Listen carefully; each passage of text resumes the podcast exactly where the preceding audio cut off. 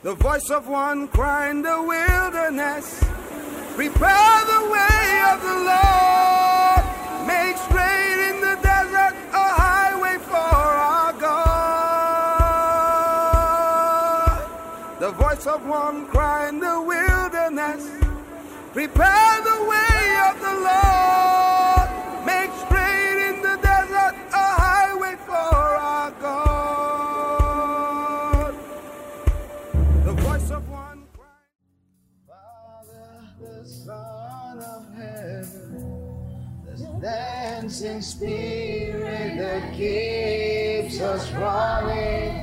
the glory of our King. How excellent your name in all of the earth today we sing the beauty of your ways. We can see your face.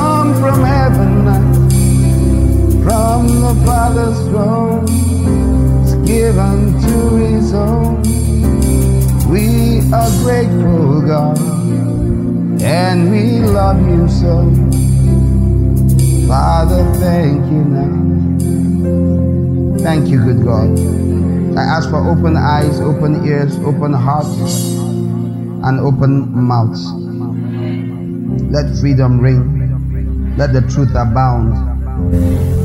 Yes, God. Let there be an abundance of truth and therefore an abundance of freedom. Thank you. I restrict all that is contrary to truth.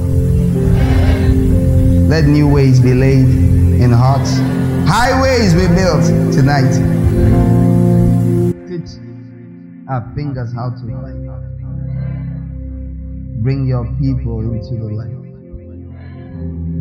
Do more than we can comprehend. Thank you. Amen. You may have your seats.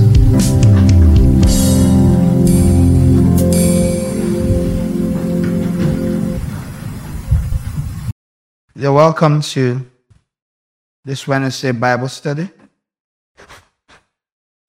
We gather because of Him.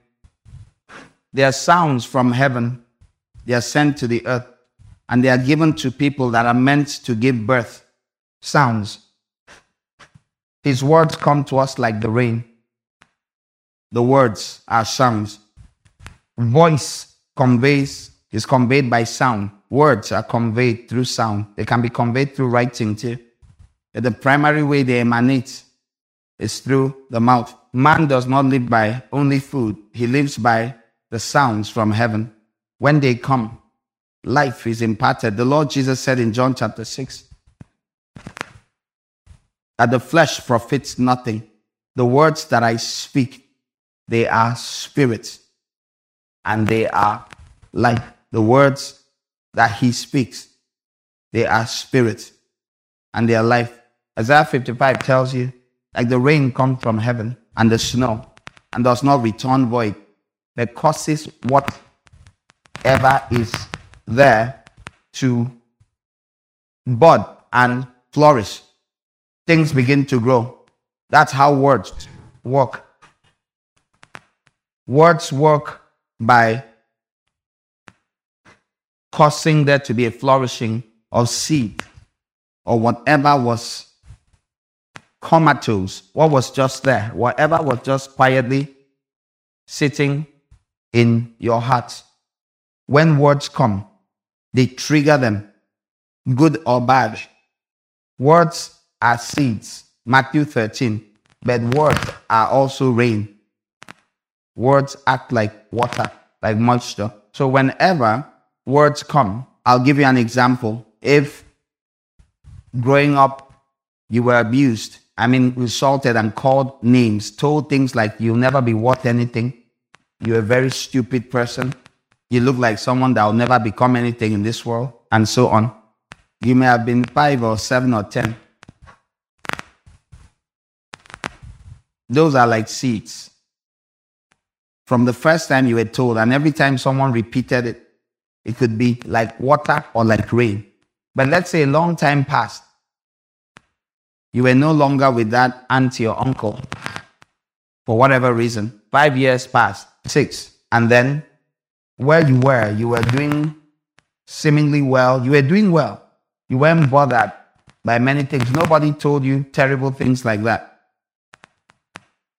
No one said you're nothing. People looked up to you and said, Oh, she's doing well, you know, you know, people admired you. People made reference to you as someone who is worthy of emulation, someone that might be copied. And uh, then you traveled back to that family compound where you'd been. And one of those aunties saw you and said, Ah, Neka, you are back. Mm. Look at her looking like someone that will be something. And the rain starts. Ancient seeds sitting down there begin to sprout. anger sets in. I've always said you're a useless guy. No guy, a useless boy. You've brought out your uselessness here. Those for my children. No one Nadozie is like prayer secretary in school. He's serious. But he comes back and he doesn't even know what happens, and his cousin lies on him, carries something, and and and they say, Why did you take it? He said, It's it's brother that told me that I should move it, I should carry it.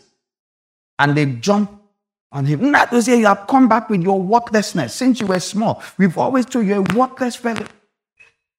Just like your father before he died. To may start drinking before he comes back to before before strike is over. Because he remembers rain has come on the seeds that were planted and sitting in the ground. I once saw a nature video in Planet Earth, I think it was. And they used a time lapse camera. They kept a camera in an open place and fast forwarded. You, you may have seen it when they show something growing out, sprouting, a time lapse camera, and keep a camera, then you fast forward.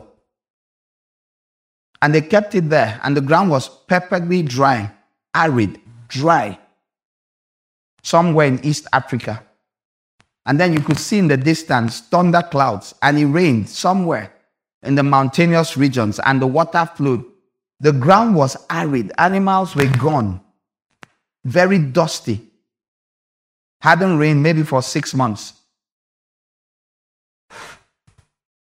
And the rains came.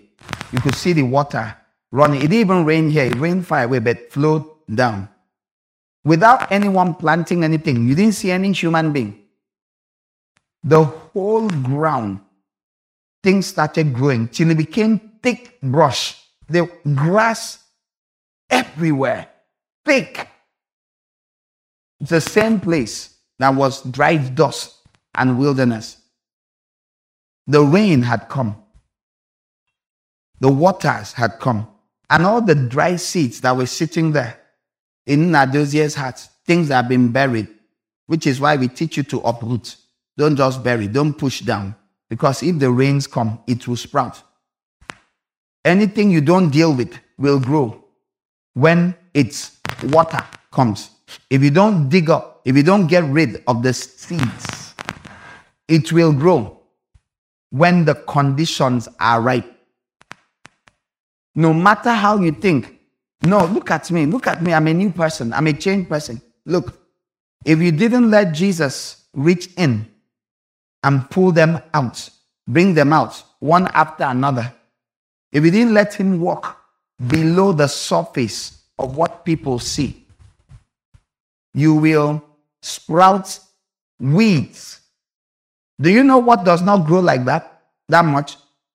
Good things. If the seed is there, it will grow. But most times, bad things just need a little rain.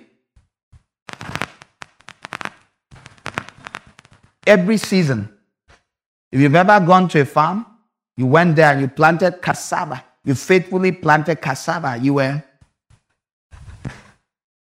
carefully planting corn. But all the wheat that comes up to compete with your corn, your corn plants, was not planted. It was not planted on its own. It came up. You need to plant good things. And someone shared a testimony on one of the hangouts. I think I shared it on the rest. We talked about planting seed and how he traveled and then came back. He had prayed very hard for some young boy in a very rough neighborhood in Lagos. And time had passed. And he came now, and that young man is on fire for the Lord and all of that and he was talking about seeds. How planting seeds, you may be the one who planted the seed or you may be the one who brings the water. Do your job. It is why you don't judge things with your eyes. Plant the seeds, put the seeds in the ground, just put them and say, What's the use? What's the use of sharing? What's the use of having devotions with, with, with these people? What's the use of, of saying anything? What's the use? The use is that you may be the seed planter. He gives seed to the sower. That Isaiah 55, verse 10 and 11. He gives bread to the eater. He will cause the rain to come. the former and the latter rain to the earth in its time. In the first one, Joel chapter 2 tells you at some point, when the rain meets seed, good seeds planted, dropped, forgotten, placed there, pepper seeds, corn seeds, any kind of seed that is viable, keep it. Why people do not put good seed in the ground and leave is because they don't want something to dig it up. But if it falls down by mistake and is safe and nothing eats it, when the waters come, it will grow. It is the nature of seed to sprout when the conditions are right. So this is an exhortation to someone because I realized that it confirms when I started, I didn't remember the testimony our brother shared from Lagos. But I'm realizing just now, funny, that that's a witness. And that if you have people in your life whom you sit under and receive seed from, James chapter 1 says it this way receive with meekness, humility, submission, the implanted word, which is able. He didn't say it saves your soul. He says it is able to save your soul. Why? Because the seed is not enough. It must grow. Have you read before in First Timothy chapter 2, verse 9, that the woman shall be saved by childbearing? What's childbearing? Is that bringing forth fruit? Are children called the fruit of the womb? The woman receives the seed, the spermatozoa seed, into her. It says, Women, however, will be saved through childbearing if they continue in faith, watch conditions, love, and holiness with self control. Now, women, take that home. But I'm not going to talk about you today. I didn't come here for you. Have you ever had a study, women, on this passage? Have you ever heard anyone sit down and teach you this? I wonder why. There are very few passages that say woman in the Bible. I think if I was a woman, I would study all of them thoroughly. I'll do Bible studies, five month Bible studies, taking down notes. There's no way I would have not studied faith and love and holiness and self control. How many times have you heard people say, Leave them, you know, women? And what is that usually used to refer to? Your lack of self control. So, all those your plans, how you stand in front of God. And eh, God knows we are women. Huh? God knows He told you to have self control. When you're in front of God, you may not find that support you're looking for. He will tell you, But I told you, you will be saved through self control. But since you will not have self control, what's the opposite of being saved? It's heavy on your mouth. What is the opposite of it? Don't, don't use heavy words like destroyed. It's too heavy now. Just add you and in front of the saved. Uh-uh. Ah, unsaved. Ah. Do you agree?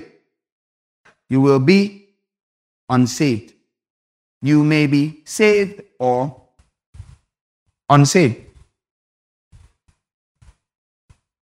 Whatever is the opposite of saved, I don't want it. Do you want it? So, like I said, I didn't come to this place. I wasn't thinking of you when I got here.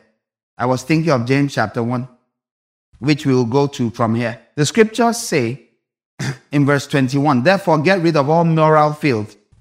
Some Bibles say filthiness and every expression of evil. Some Bibles say overflow of wickedness. And humbly accept the word. Some say receive with meekness it says, receive the word. It says, humbly accept the word planted in you. Some say, receive with me. That's the implanted word. Implanted. Humbly receive. Humbly accept. Humbly accept. You cannot proudly accept anything. Pride and accept are contrary the one to the other. Pride and accept. I need someone to act proud act very proud for you. okay, let's complete the drama. Maybe he's going somewhere for you. Look at that.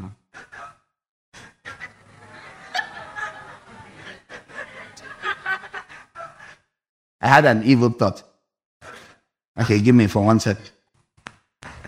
Uh, something, something, something for you. Sorry, sorry. Sorry. Uh, just, just something, something to. Did he receive it?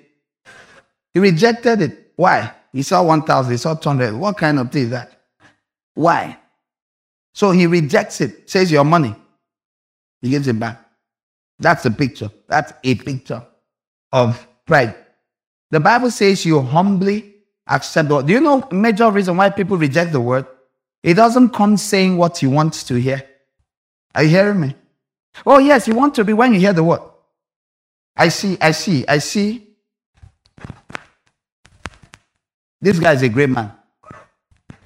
By now, he has stood up since. He's not a Pentecostal. you don't have a Pentecostal background. Who was from a proper Pente- Pentecostal background? It's okay. Okay, let me use you. It looks like someone that came from a Pentecostal. I see greatness in you.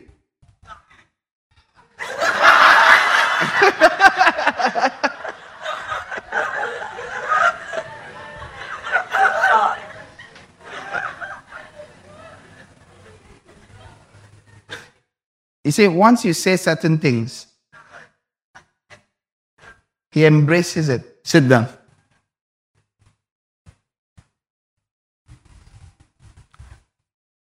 Brother, there's a cup of suffering the Lord will give you to drink. he shrugs it off. Say, reject it like a duck in water.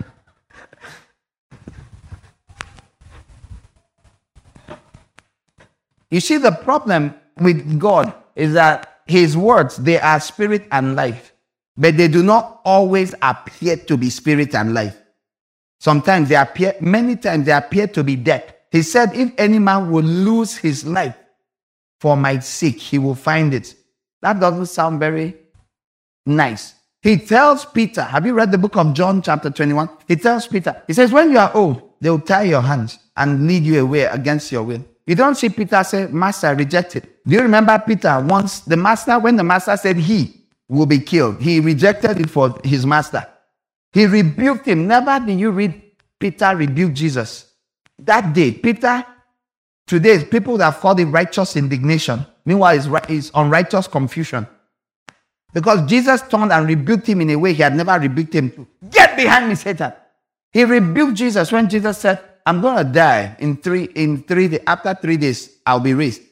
He rebuked the master. I reject it because he did not understand what it means to humbly accept the word of God. Till today, many people don't understand it. You don't like the word, so you say, I reject it. You don't like what the Bible says about something, so you reject it. Not necessarily by opening your mouth to say, I reject it but internally saying, No, no, no. I refuse. You go in the opposite direction of what that word says. You don't want it. And who wants pain? Nobody. Who wants suffering? Nobody. If it's so, then what happened to people like James in James chapter 1 and 2? James chapter 1, verse 2. What happened that he came to a place where he would say things like crazy stuff like this? You want to read it with me? One to go. Consider it pure joy, my brothers, when you encounter trials of many kinds, because you know that the testing of your faith develops perseverance. Why would anyone say, do you, do you see the kind of joy? So this is a sadist, right? No sane human being says things like this. Or can they? This is the brother of the Lord. He says, consider it pure joy, not joy, pure. That's a higher quality of joy. When you, when you blow, sorry, when you get a call from, sorry, when you are appointed, no, when you encounter dollars, when you encounter a normal life, when you encounter what? Trials of many kinds, when you encounter trials of many kinds, trials of many kinds. Consider it pure joy. Now, the truth is this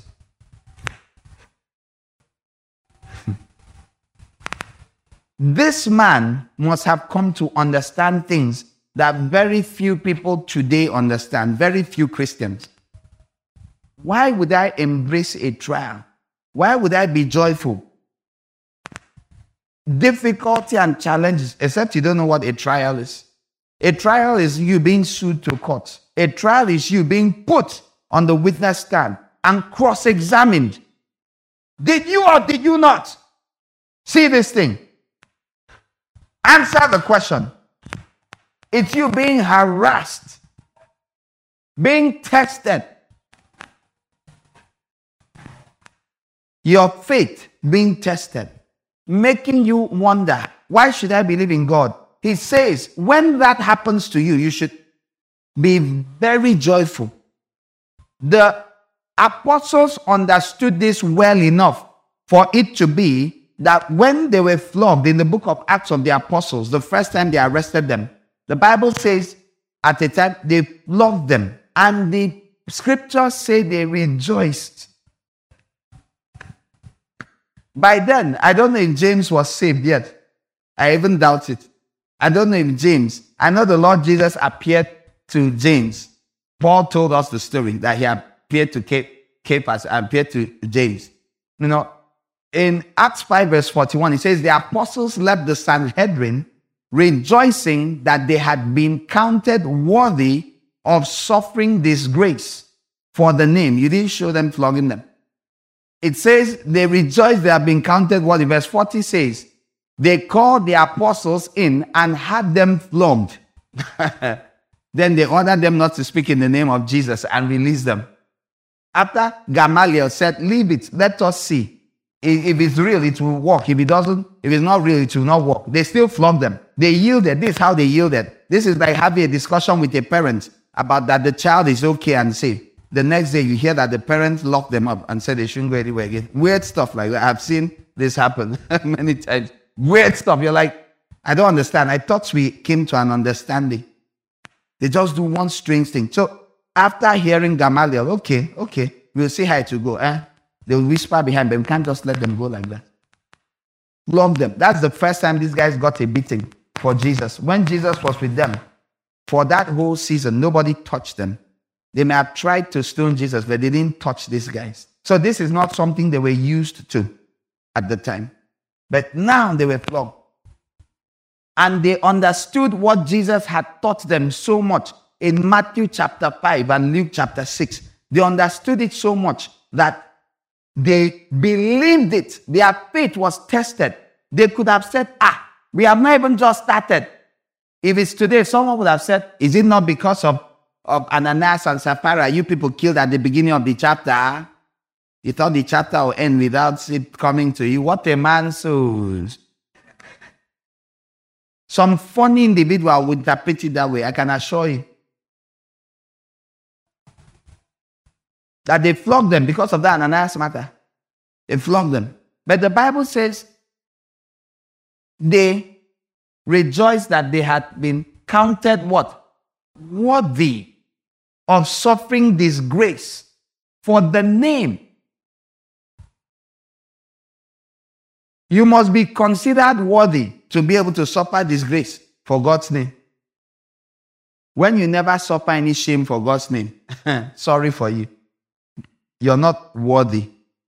God does not think you are worthy to suffer disgrace for his name. You will, you will, maybe things will happen. If you look at the book of Hebrews, chapter 13, verse 13, it says, Therefore, let us go to him, that's Jesus, outside the camp. Read with me. Bearing the disgrace he bore. This is not this is like a command. When you go outside the camp, you will be strange. Why? Because everybody else is inside the camp. Once you go outside the camp, like Jesus went out bearing the cross on his way to Golgotha, it's disgraceful. It's a disgraceful thing. But you are instructed after all the wonderful promises of the book of Hebrews. This is the last chapter. This is the book of Hebrews coming to an end. And he's concluding. You see all those pictures I told you about how Jesus is the Lamb, how he died for you, how this happened, how that happened, how this happened. Now, I want you guys to be willing to go through the same as Jesus did. That's where it was going.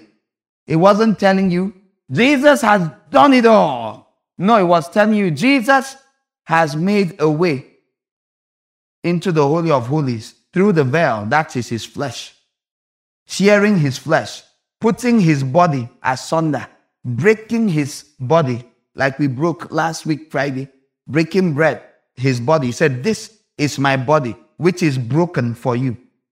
Suffering for the sake of others, so you can receive help, enduring pain, tearing your veil. This is veil. Hebrews calls it the veil. He says he went beyond the veil. That is his flesh. Your body is not what matters as much as what your body houses. God is a spirit. If you will worship him, you will worship him in spirit and in truth. John 4 says, if you are going to find access into the realm where God lives, you remember the song? We'll lay a new way, Lord. Pour your glory through. Where's the glory? Christ in, in, not on top. Christ in you, the hope of glory.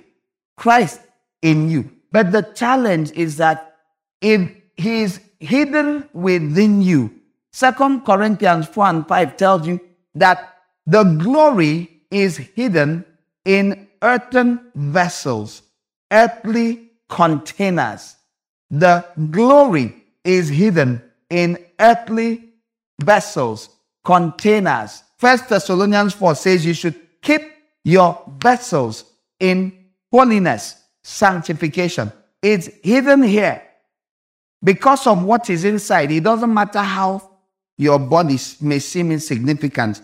What is within you is the big deal, and it is Christ. So the song we sang earlier on will lay a new way your glory pours through. Hebrews 10 We'll behold your glory in the Lamb living. Now it says we'll, we, uh, in Hebrews 10, verse 20, by a new and living way, we'll lay a new way. I'm just understanding the song. So many years ago, but these are opening. By a new and living way. Why do you look at me like you knew before? Do you know before? It's just that me, I'm more honest. Give me that something a bit. By a new and living way. We'll lay a new way, Lord for your glory through We'll behold your glory in the land of the living. All the things that you do, Lord, is more than we can know. Glory to you, Lord. Wow, that's fascinating. If you know how those songs come unplanned, just like that, you wonder how do you, how did the lyrics come? I have no hand, and I'm just seeing what it means. By a new and three years later, or four, by a new and living way which he had consecrated for us through the veil. That is to say, his flesh. So the way for this new way to be laid, you know, why we're singing that song, you know, it hits me. That, you know, I felt like going back to it. That that part jumped out of me. We will lay a new way, Lord, you know. I think I started dancing extra. We'll, we'll lay a new way, Lord. And and and and it came to me to say to you at that time, but I couldn't interrupt it, you know. There's a new way, a new and living way which must be laid. It's a road. You find it in the book of Isaiah. It's a road. It's it's a it's it's the way of it's the highway of holiness. It's a path that exists in the spirit. Few people know it. Few people know it. And few people will walk through it. Few people will enjoy the benefits of walking that way. The scriptures tell us to cast up, remove the stones, the stones that are in the way. There's a way God had appointed. How you lay away. These days, they, they use big machinery and scrape the road and all that. But how did they used to make roads back then? That people travel. They would take stones, they'll try and flatten it, they'll cobble it, they'll clear it, they'll look for ways to flatten it so that carriages and horses and all of that would pass through. Cast up, cast up, prepare the way, the scriptures say. There's a, a way and there's a process for people to go through. If you look at Isaiah 40, verse 3 and 4, a voice of one calling in the wilderness, prepare the way for the Lord. Make straight in the desert a highway for our God. Every valley shall be raised up, every mountain and hill made low. The rough ground shall become level, the rugged places a plain, and the glory of the Lord will be revealed, and all people will see together, for the mouth of the Lord has spoken.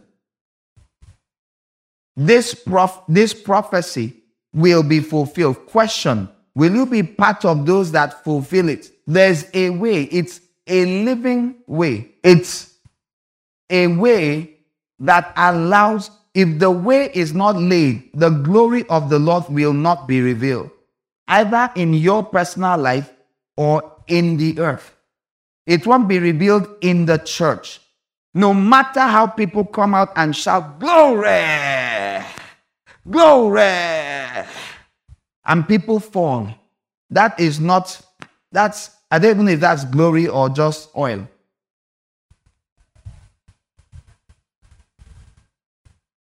It's the glory of Jesus, the glory of God in the face of Jesus. Second Corinthians tells you about 4 verse 6. There's a new and living way. And how we access it, give it to me, but in another translation. Hebrews 10 verse 20. I want it in something a bit more simple. By a new and living way opened for us through the curtain of his body. You know how a curtain parts. Give me BBE or something even more simple. By the new and living way which he made open for us through the veil. That is to say, his flesh.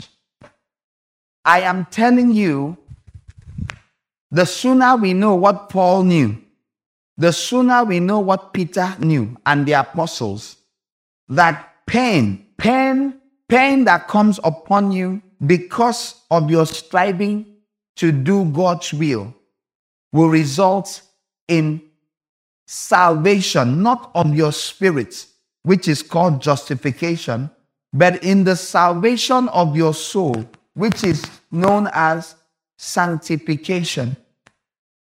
This is acquired by faith. This is by, acquired by enduring suffering painful things, tests, and the trial of your faith.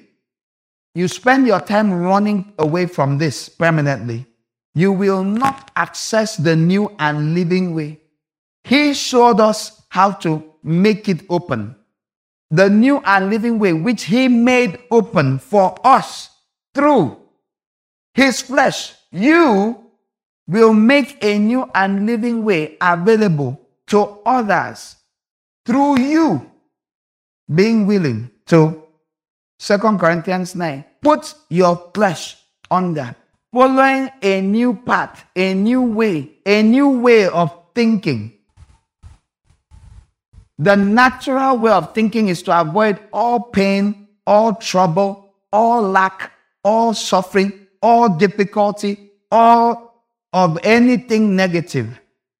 But that's not how to lay a new way for His glory to come through. You want His glory to come through, there will be pain and tests and difficulties you must endure. If you will endure them, if you will endure them, the scriptures tell in James 1 that if you receive with You accept humbly his words. You accept humbly his words planted in you. Not only the nice ones, greatness, greatness, but also suffering, endure pain. If you will accept it humbly, no matter the shape. Abraham, I will bless you. Ah, Abraham, by you every nation on earth will be saved. Amen. Amen. Abraham, take your son Ishmael and send him away with his mother. Did he obey?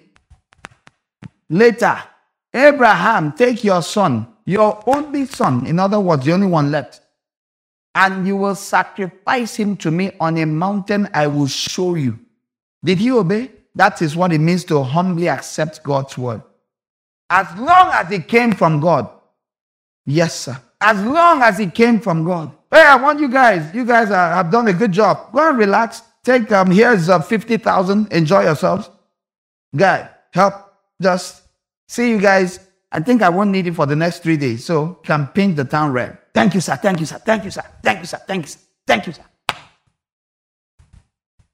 We are loyal. Remain loyal, sir. Remain loyal, sir. Ah, ah, yeah, well. Guys, please, can you come? I need help. My soak away is full. Please. My soak away needs to be emptied, okay? All right. I'm going for walk. I'm hoping you guys will be done before I come back. You don't go, Babake. Babake. Excuse me, sir. Babake. Sorry, sir. It's not like insult, but you know this, your guys are loyal. This thing you are telling us today, it's not like our level now. It's not our level. Eh? You know, normally, normally we, we are there for you. I think this is the kind of thing that, you know, you, you need to get. I mean, I mean, someone hears. God does not want you to relate with Him like that if you wish. You see, what is coming out of you? It's called pride.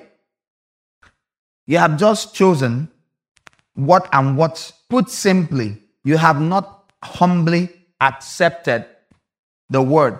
You cannot. Humility is not needed for honor. You cannot humbly go and sit on the front row with clapping and welcoming. Let's welcome my friend. Other crack. And he humbly went and sat on the biggest chair.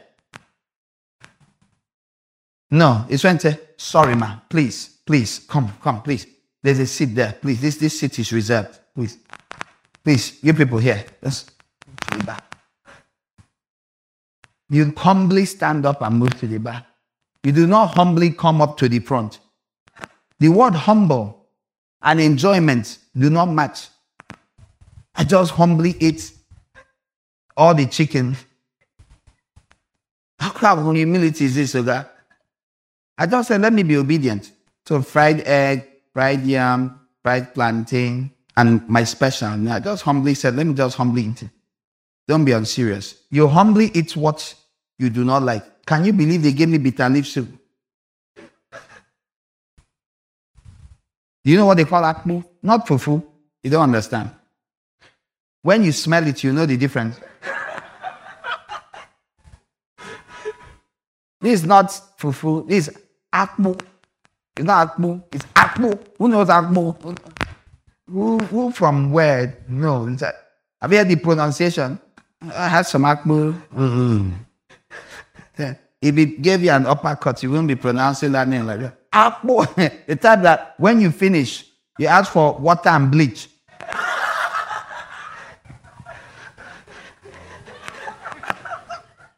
the difficulty of getting rid of the evidence. The only way, stay away from people for two days, and may you not be a pastor.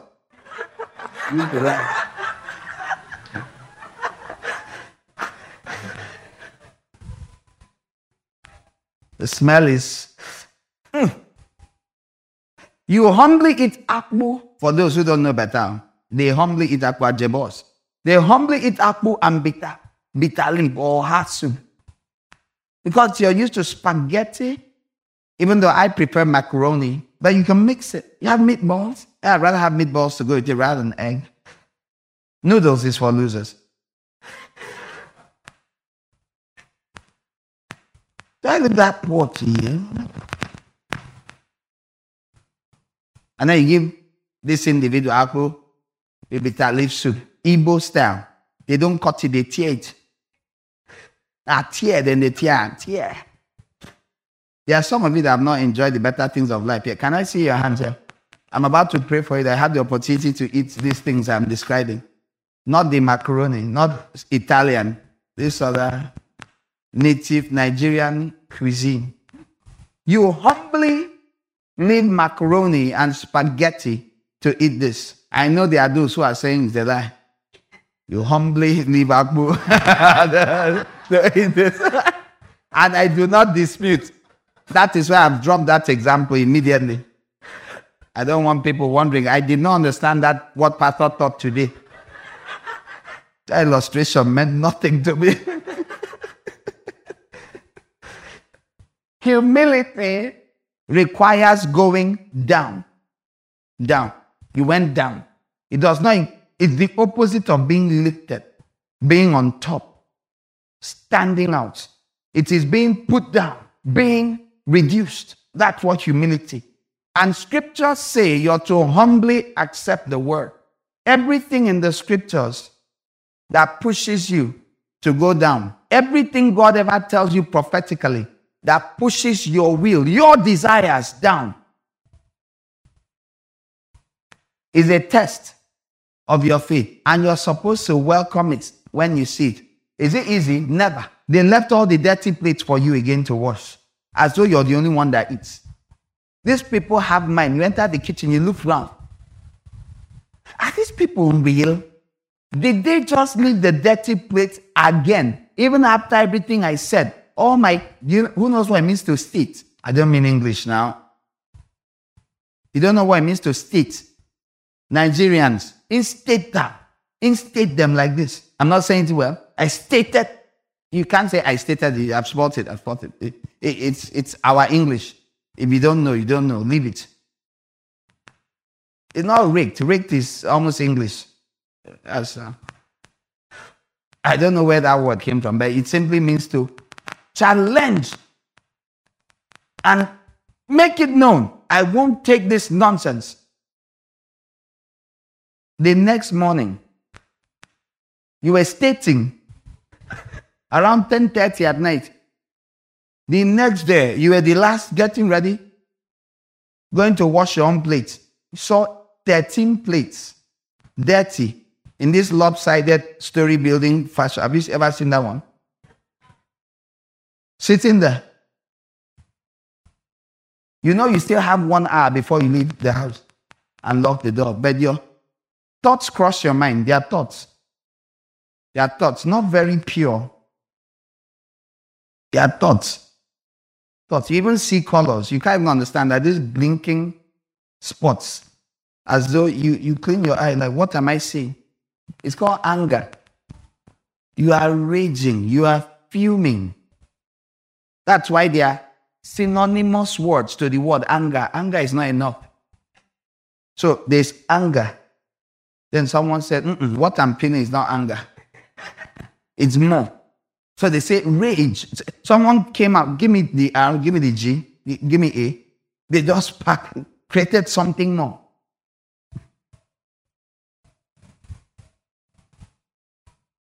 You are being tested to see how far.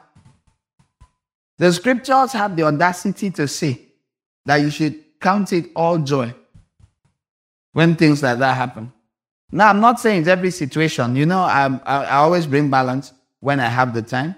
You know, there are situations where you keep, you take each of the dishes, go to their beds, drop, drop, drop. You just try to identify who ate what, who ate what. Where's the akpu plate? Just, just distributes to the honors, you know. You don't like this finders keepers thing. You've always been honest. So you like return people's thing. You think they forgot it in the kitchen? This kind of thing I just described is for leaders, oh, it's not for brethren. So, example, the leader, if we a, a group of people living together, this is the kind of thing the commandant of the house may do. But if you are just brethren, you're not allowed. You're the one being tested. You're not test. I know they test leaders, but it's not not really the, the leader can do many things. He's expected by God to do things. The leader that is permitted to share your plate to you. But if now your brother do it, no, a fight they look for. So.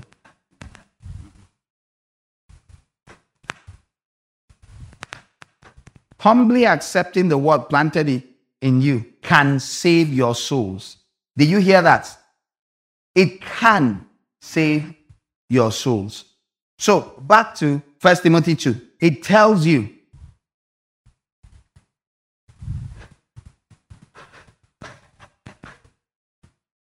that the woman is saved through childbearing. There's no childbearing without the reception of seed. The seed within is the child without. It's the sounds of heaven, the words of God sent down to the earth, given to children about to give birth, which will result in your salvation. When you received humbly the words of God, you will bring forth powerfully the will of God in the earth. The eighth psalm tells you how God's will will be done on earth. It tells you how the earth will be conquered for the glory of God. The whole earth will be conquered. The word women here is found in Ephesians 5. And he said, I am speaking of Christ and the church. This place is saying that the church of God if you read verse 8 or verse 9, is not to be known for externalities, for gold, for how you adorn yourself. The churches, wherever you see women, just think churches. Go to Ephesians 5 first, verse 24 and 25. Ephesians 5, verse 24 and 25. 5, 24 and 25. Now, as the church submits to Christ, so also wives should submit to their husbands in. You lost the ability to read. I'll give you one more chance. Save yourself. Yeah, I'm looking at face. They are not even smiling. It won't bother you. It won't here. Then tear that thing out now. Tear it out. Who, who wrote that thing? Change the translation. Then change, then change. Don't change. There's no need. It's the same. Oh, anyone has a women's Bible?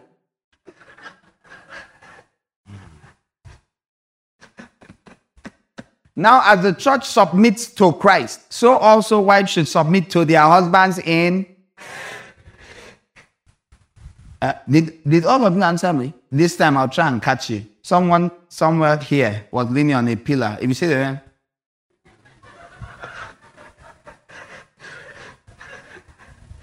If you see, if you see what I saw, I wish I had a camera here.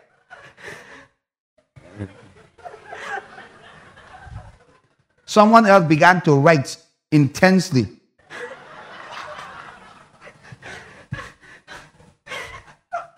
You cannot be angry with me. Find God. Come and take his address. and take God's address. Let me tell you where to find the person responsible. As the church submits to Christ, so also wives should submit to their husbands in.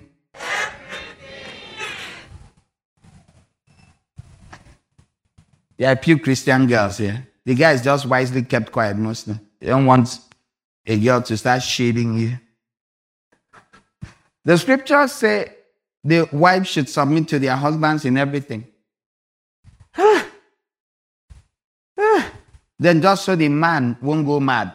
The next line says, Husbands, love your wives just as Christ loved the church and gave himself up for her.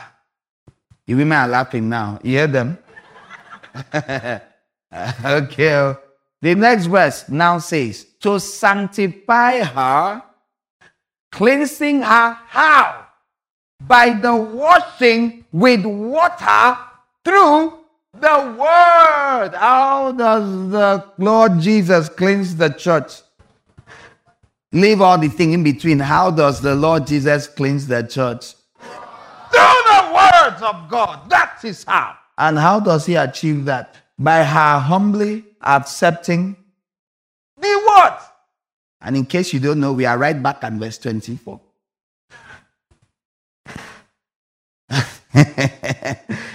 he loves you.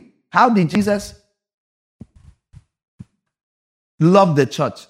He laid down his life so he could send the Holy Spirit. He said, I must go so the Spirit will come. He is amongst you, but he will be within you. You need it.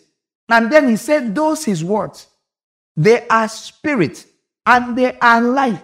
He said, When he comes, he will teach you all things. So he would instruct you. And then he says, Wives, act how the church ought to relate to Jesus by hearing his words, because his word set her apart. Sanctify means to set apart. They distinguish the church. When the Lord Jesus speaks and his church obeys, she becomes sanctified. The same word written often as holy, cleansing her. And we are extra sure that these things you are hearing are true because the book of Hebrews, chapter 12, amongst many others, but Hebrews 12 says it very well from verse 6 to 14. It lays it out distinctly. You will go and read it, but I'll run through quickly for you. For the Lord disciplines the one he loves. Pause. I know whenever we share this, it sounds personal. Can we recall what Ephesians 5 said the Lord Jesus does for his church? What does he do? Ah, they always bumble. Love your wives just as Christ loved, loved, Christ loves me. Back to Hebrews chapter 12. For the Lord disciplines, don't read that thing. Put something there. For the Lord disciplines the church. Ouch. I say, when you live here, hmm, become a Muslim. Oh, no, no, no, it's worse there. It's worse there. I just remember it's worse there. Please, which religion treats women like queens day and night? Find us one. Worship of Mother Earth. Gaia. Inspiration. Just they come. Well, worship Mother Earth. You go to hell, sir, but leave that. Let's not worry about the future. Worship Gaia. They worship women. Women are king. They are the priestesses. They are everything. Mm. Men are very insignificant in some of those religions. I think Christianity is the best, sir. Out of all the world religions, I think I think they treat women best in Christianity. I'm thought of it, except uh, maybe Gaia and a few others. Maybe there's a religion started by a woman somewhere. Which one? Don't guess so. Anything you say, you prove it. For the Lord disciplines the one he loves. Who does he love? The Lord disciplines the church. What kind of thing is that now? No, no, you cannot be talking like that. That's not what that place means. You cannot do that with scripture. Okay, so I leave it alone. You do what you like with scripture. But remember, one day, one day you answer God for how you read your Bible, whether you held it straight or you turned it upside down. Okay, in the other portion, he was loving the church. In this portion, he's talking about children. No, he disciplines the one he loves. Husband, love your wives just as Christ loved the church. What kind of thing is this? What, what did they do this Bible say? I don't know. Ask the writer. And he chastises every son he receives. That's extra. He disciplines his church. He chastises his sons that he receives. Next verse. Endure suffering. In other words, endure this love that your husband and your father is showing you. As discipline, endure it. It is discipling. When you see discipline, it is the word discipling. You are being made into a disciple. That's discipline. Because so many people have been abused in this world. So when your father said, I'm disciplining you, he beat you nearly to death. And you may have had a relative, an uncle, who said, Every child needs discipline. Then they bring out weapons of war. and that's when you decided that discipline is an evil thing. Nobody should be disciplined. That the other time, your older brother almost gave up the ghost from being disciplined. And that's how you equated the word discipline with something that is not discipline. Discipline is and should be painful. It is useless when it is not painful. It is not discipline if it is not painful. Chastening is a soft word. It's the word scourging. It means to peel your skin. Can I help you again? A new and living way through the veil, which is your flesh. He scourges the son. He receives. He receives. He receives. Jesus was the son that was scourged, who was received into the heavenly places. This passage was written for someone else. He's just sharing it with you. Was Jesus scourged? Have the heavens received him until the times of refreshing which will come? He made a new and living way through the breaking of his flesh. Access is granted through the breaking of your earthen vessels. It will look terrifying sometimes. But one thing you can be sure of is if you will humbly accept the words of this God, when He promises you that though you pass through the valley of the shadow of death, that you need fear no evil. Why? I am with you. I am with you. My rod and my staff, ah, they are comforting you. Uh, you see the problem? The problem is your interpretation of the word comfort. In your modern way, we are always interpreting things with your modern dictionary. When these things were written, they were not written in English. They meant something. Motivation is a closer interpretation of that, your understanding of comfort. The Holy Spirit, because you were born in this time when Western thinking dominates our interpretation of everything. Why do I take time to interpret words in the Bible? Because if you don't look up what they meant, you will live your whole life and never know what God said. You go around saying God said something He never said. You say, but I read it. No, your translators read that. I've shown you the word exhort. And it says, John exhorted them with many such words. And part of the exhortation John brought, the Baptist, was you children of snakes, who has warned you to run away from the wrath that is coming? That's the one that is most commonly translated comfort or encourage. Encourage. But the word means also to admonish and to warn. When you take a word and force on it a meaning that could not have been intended or was only part of the intention, you lie. How can you look at the Holy Spirit saying the things he said? Agabus picked up Paul's belt and said that the Holy Spirit says that the person that owns this belt, Paul himself said, many people everywhere were telling him by the Holy Spirit that the honor this person, you're going to suffer much in Jerusalem. That is the Holy Spirit doing his work. He's the spirit of truth. He convicts you of sin. John 16 says, of righteousness and of judgment too. How can you now take the word comfort and make it what you like? Because you, like me, love comfort. But the Bible says that the person that loves comfort, that loves oil and wine, will end up in poverty. And the Lord does not want you to end up in poverty. He wants you to end up enjoying all the riches of God's glory through Christ Jesus. But you want to achieve it while being coddled. No.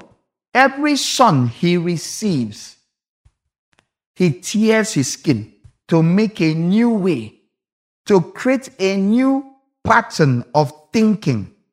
Endure hardship, 2 Timothy 2 says, as a good soldier of Christ. He wants you to be tough. He does not want you to be soft. Softness will not make you capable of winning the battles on this earth and against the forces of darkness. Who has had the fortune or misfortune of hearing that advert on YouTube by a group called Gaia?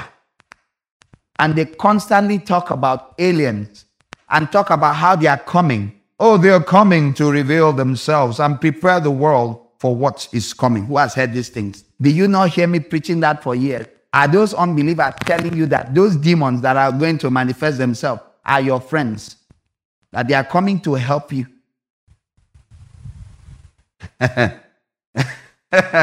you have been. Uh, at least this congregation, for sure, you have been warned. All we have preached, all. They are coming. Now, this pastor has told you they are coming, and they will deceive almost everybody. Jesus told it thousands of years ago that almost everyone on earth will be deceived, even the elect. You know this way how people hear things and go like, mm-hmm. God forbid, it's not my portion. It, all those are the ones, they are gone. Which is why I beg you all, please, the little you, we have had the privilege of God share with us, try and share it out. Let there be hope. If the Bible tells you almost everyone will be deceived, including the elect, you don't think. Do you think he was joking?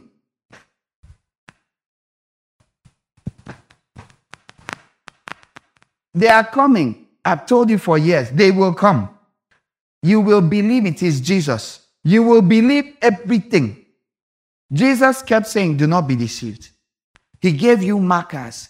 He said, If they say, Come here or come there, he said, Don't believe it. He's in the that. He said, Don't believe it. He kept warning. He kept warning. He kept warning. He kept warning. If people are believing the fake ones that do no miracles, look at the Australian Jesus and Mary, his wife. They are there in Australia. They are there now. They have been there for a long time. He wears glasses.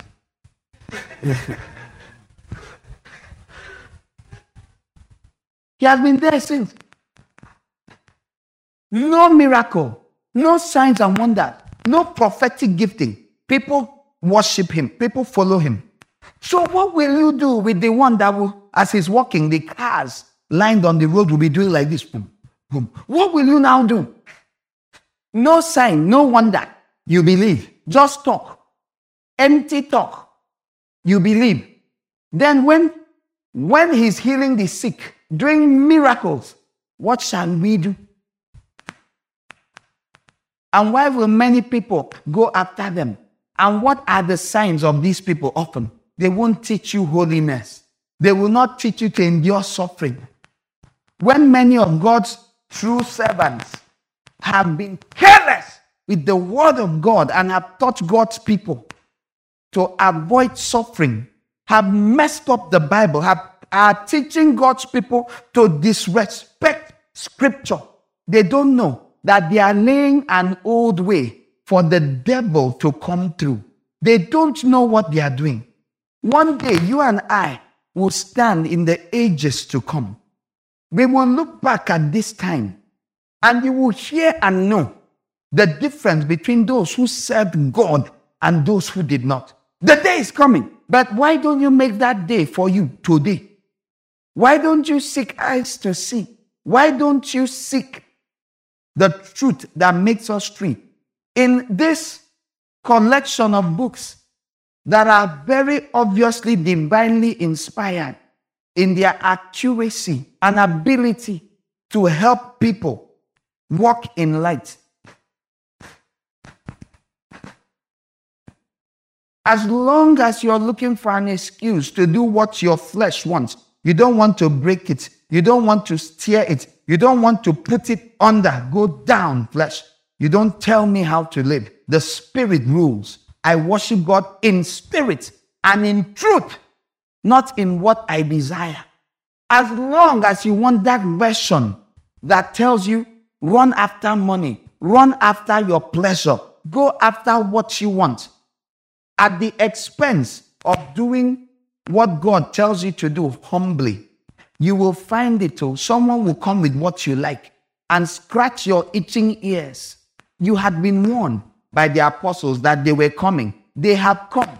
You're surrounded in the earth, in the church. They are bound already. And it's like you were never warned. It's as though we were never told. They fulfill all the points that Jesus said. They tick, they check all the boxes. Jesus said they'll be like this, there, like this. In spite of that, people who call themselves Christians are following them. What did you want again? And why will you therefore not be judged harshly when the day comes? He will ask, But did I not tell you that these are the ways you can know them? In summary, I said, By their fruit, by their fruit you will know them. Tell me their fruit. Tell me about those that came out from them. Tell me about their character, their lives. Tell me about how they make choices. Tell me how they treated my words that were written down.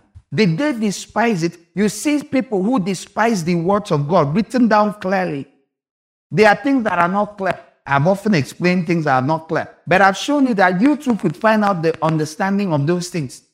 If you simply pay a simple price of asking questions, of checking out things a little, we have the internet, unlike any generation before us, because of the things that are coming, much is given to us. To whom much is given, much is expected. The last day church, so much will be expected of us. That's why he's given us so much.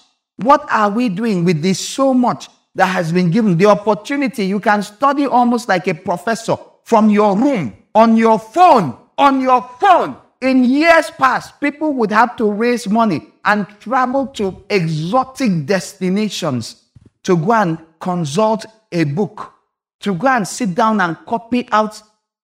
People spent years, what you can find with clicking five buttons one, two, three, four, five. People could spend two years to get. You don't know. I am telling you. And they could travel at the risk of dying from mosquito bite to Ethiopia. They could travel to Egypt at the risk of being eaten on the way by headhunters. They could travel for months, walking, trekking by sea. Where did they even get the money from to make those trips? In a world that was so wild, they paid the price. You and I, tap, tap, tap, tap, tap, tap, tap, search, search, enter. You can find treasures of wisdom and knowledge that no generation has ever had.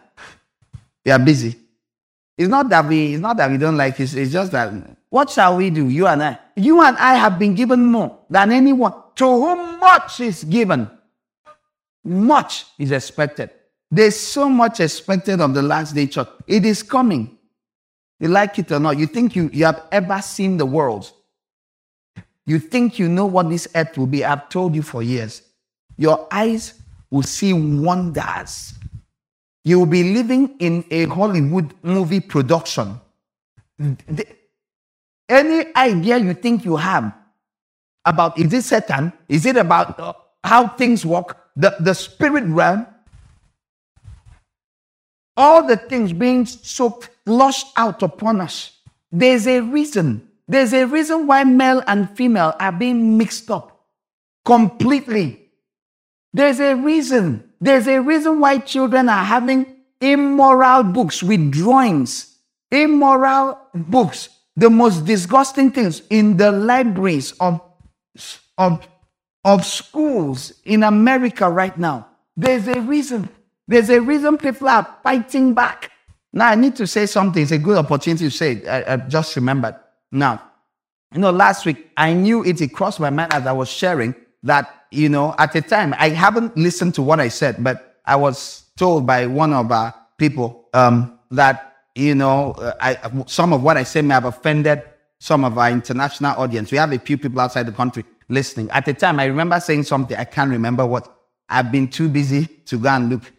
I normally don't go back and look at what I preach, but you know, so I'd like to apologize. You know, I felt it while I was sharing that, okay, you're not going to have time to explain that thing you just said. You remember how we were rushing to, you know, but I said, even though I know you didn't think it, okay, but sometimes outsiders, you know, they don't understand our background. They don't understand that everybody in Nigeria wants to move abroad. They don't understand it. They don't understand that if not that some of you came to this church, how many of you would have been gone by now? Raise your hands. You, it was, you were fighting for it there there. Point that camera to that side. You didn't hear what I said. How many of you are traveling to um, Jan, America, was your dream? The, the goal of your soul, now or some time, that was, raise your hand like this. I don't mean if you have traveled or not. That was your dream. It's what you believed is God's will for everybody that please, it, that America is the way to go. Keep the hand up. Some of you, again, you don't understand. You didn't understand English. You wanted to go there. point this way. Point this way. You traveling abroad in your soul. You knew ah, you would have done what needs to be done, whatever it was. Are they up to half of the people that?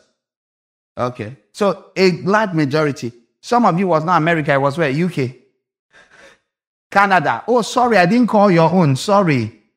Ah, I should have just said abroad now. Oh, yeah, abroad. Everybody, everybody. Okay, it's okay. Come back, come back, come back to me. Leave it. Sorry, I forgot. Because I, I was specific, I said America. The whole church, nobody will be here. All right, so the thinking is this that everyone, that America is heaven. That's the basic idea. And that it is the definition of how God wanted um, things to be on earth. So, one of the duties I have had is to remove the thick blindfolds from the eyes of Nigerians. Again, I don't have time to explain it. It's bad. It's, it's like madness. It's a, it's, it is, it's, a, it's a crazy. People are willing to walk across on their legs across Western Africa up to the Mediterranean, to the edge of the sea, and cross the sea in a boat. And it capsizes and they die in endless numbers constantly. They get kidnapped in Libya and sold like a human being finding bushmeat. They sell them. Who knows what I'm talking about? Those who know, it's common. It's go online, you see it. Out of the, are Nigerians not in majority in, in that Libya? They, they, there are so many, they catch them, then sell them. And they have to, their relatives have to send money if they can raise money from Nigeria and buy them. It is so ridiculous. Again, anyways, it is so bad. I have watched this thing for so many years. Listen, I have family outside the country. As a young person, I mentioned it. I think I have mentioned it last week. Did I?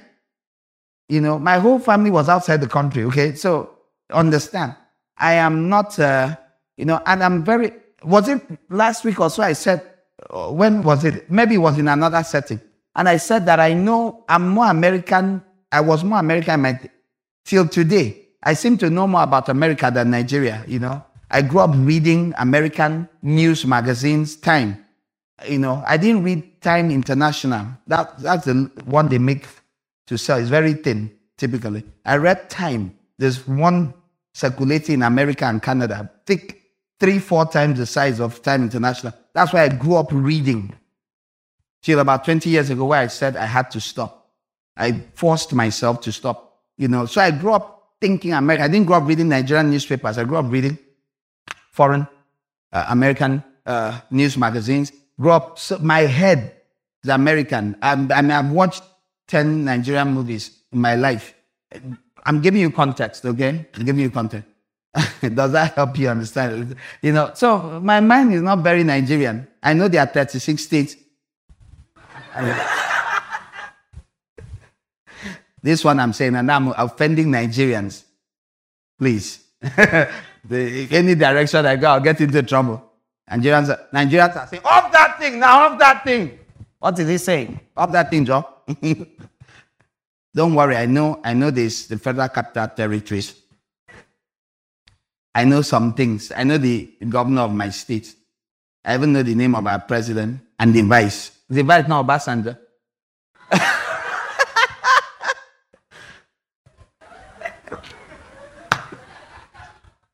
Okay. Now, before someone thinks I'm serious, it's Osinbajo. I know. But someone is like, take panico. I know, I know. You know, I saw a video. I saw a video. It happens everywhere. People are not so literate, but some I've seen our people. eh, You remember someone took a mic around and was interviewing our people, asking them, What is quarter to five? I came and told you guys, right? What is quarter to five? Wasn't here. It was at home. And people were saying, uh, 535. Yeah, it was bad. Please, Samuel Morris, share it with your people. It was bad. It was terrible. Now, I had seen that on, let's say, Wednesday, some weeks ago. I was like, oh my God, this is horrible. These were, these were uh, people passing out, a passing out parade of the National Youth Service Corps scheme, you know. So this guy went around with the mic. You think it's a joke till you see it's not a joke. It was not a joke at all. They did not know what quarter to five. And some of you are writing now. Write it down, please. and write it. No, it- It's bad. It's, it was very bad. It was horrible. Male and female, they said fantastic things. One said 10 minutes past, or between 10 and 15 minutes past. You know, they said all sorts of things. One guy said the correct corrected. All right, it was horrific. There was a short clip. Maybe they interviewed about five to seven people, or eight, maybe about that. The next day, I don't know if I opened it. If these things happen to me, where you're holding a device and somehow something opens you didn't really look for. And someone was going around asking American kids. But these are high school kids. Now, you know, the reason I said it, I'm saying it now. I remember saying it to my household mates. I told them because the day before, uh, you know, I was shown this one. Say, see, see. And you know what people say? Yes, in Nigerian education, so terrible, so terrible. And that's the same thing I was saying last week. For everything I was pointing out, okay, for the international audience, everything I point out, Nigerians believe that in America, and other countries that you have zero of the same problems. So Nigerians understand me perfectly when I'm showing them American problems. That I'm not saying America does not have all the amazing things it has. Because again, I normally, all my life growing up, I've grown up admiring America. I've told people, I've seen people that are anti-American. I always tell them, stop that. You know, again, I try to avoid argument, but growing up in university and all of that, you know, I would constantly point out anti-Americanism that is all over the world. I'm constantly telling them, you don't even know what you're saying. You know, I've talked about how American ha- has done us so good, so much good. Americans or America, United States of America, that's what I mean by that, have, has done the world so much good. How they've been so generous. They've helped so much of the world. I've said all the good stuff. Okay, I've said good stuff all my life about America, and I still say the difference is that our people worship. So I'm tearing down their idol. Okay, so allow me to tear down idols. It's my job. Idols are always bad. An idol is an evil thing. When you worship a country, when you hear me point out how someone runs away from Nigeria, gets to America, happens to, I think, in Chicago he went to, he was shot dead within the week of arriving. So they're working on how to bring back the corpse. I don't know if they can because the cost of flying a corpse, you don't want to know. Uh, years ago, I told you about the cost of flying a corpse. The cost, it's unbelievable. It's unbelievable. You just, you just find a place and bury them. You have no, except the person is super rich and a very big person of, of national renown, then you bring him back. Other than that, you find a place in the ground in that country and you put him. But the guy left here, got there. Some time before that or so after, you heard someone, he left Nigeria, it was plastered all, all, all across the internet. You know, the guy got to America, he left Nigeria and he said, finally, in a country where you don't have to look, walk and be looking behind you, I told you about these things. You've heard me say. Now, if someone in America hears me saying that, you want them attack America, you don't understand. You don't, you don't understand at all. Our people have the most ridiculous ideas. So when I'm pointing out at the huge security issue, if you hear the abuse, the abuse that is heaped on our presidents over the years consistently. When yeah, last week I said, and how many? Did anyone go and check the statistics of homicides in the last since the year began? What what was it? What did you see? Just shout it. Just 16 about 16,000 deaths recorded in Nigeria, America, United States of America. You can't remember too well. I remember seeing about 17,000. I didn't check Nigeria because I was not comparing. It's not like I sit down to run comparisons. But I'm saying Nigerians, it's, it's, it's the same way very many Americans are very uneducated about what happens outside America. And in that area, Nigerians, educated Nigerians seem to be better off. Because I've heard those guys say the most. I don't want to go into details. Some is personal, up close, my siblings, you know, that kind of stuff. My family members, my mother, you know, people like, and they'll ask you things like, who's the president of Africa? No, no, I didn't form that. Th- those are real questions that I'm not talking about young children. I'm talking about grown up people doing master's program. And my mom was doing master's program at the time. Yes, they will ask questions like that. Say, do you see lions, giraffes? Like they have this picture. Who here has ever seen a lion or a giraffe? None. None of us. You know, it's it's it's a wild picture. All right. So the same in in.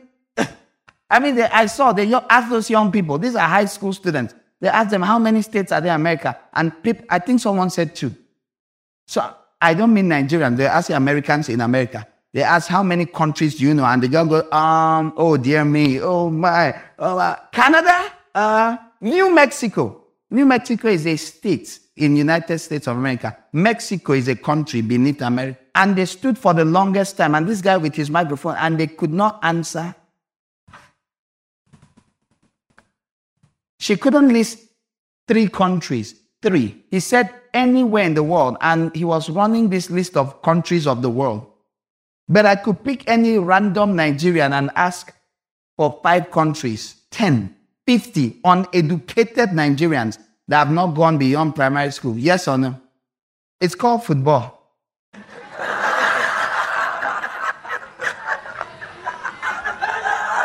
it's, it's, it's really simple. They'll just think of every country that plays. But now, yeah, I know enough. Again, I've told you, my mind is very American. I don't know if it's fortunately or unfortunate. You know, the Americans are not big on football. It's barely not that relevant.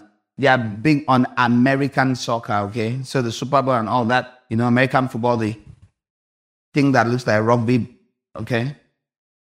You know, with the great, all of that stuff. That's their major sport. And baseball, soccer, it is what they call it is not that big a deal. And okay, it's a massive country, has multiple time zones. Nigeria, what time is it to eat? 22 minutes to eat. In America, it is multiple times. That is, it's, you know. And they asked them how many states are in America. People said nine, 13. Like every question they were asking that I could answer all like that. Like that. I could, like just without trying. And the people they're asking couldn't answer the questions. They didn't know who their vice president was. You know? it was bad. On the beach, all sorts of places. And these are not rednecks. These are not hillbillies. Okay?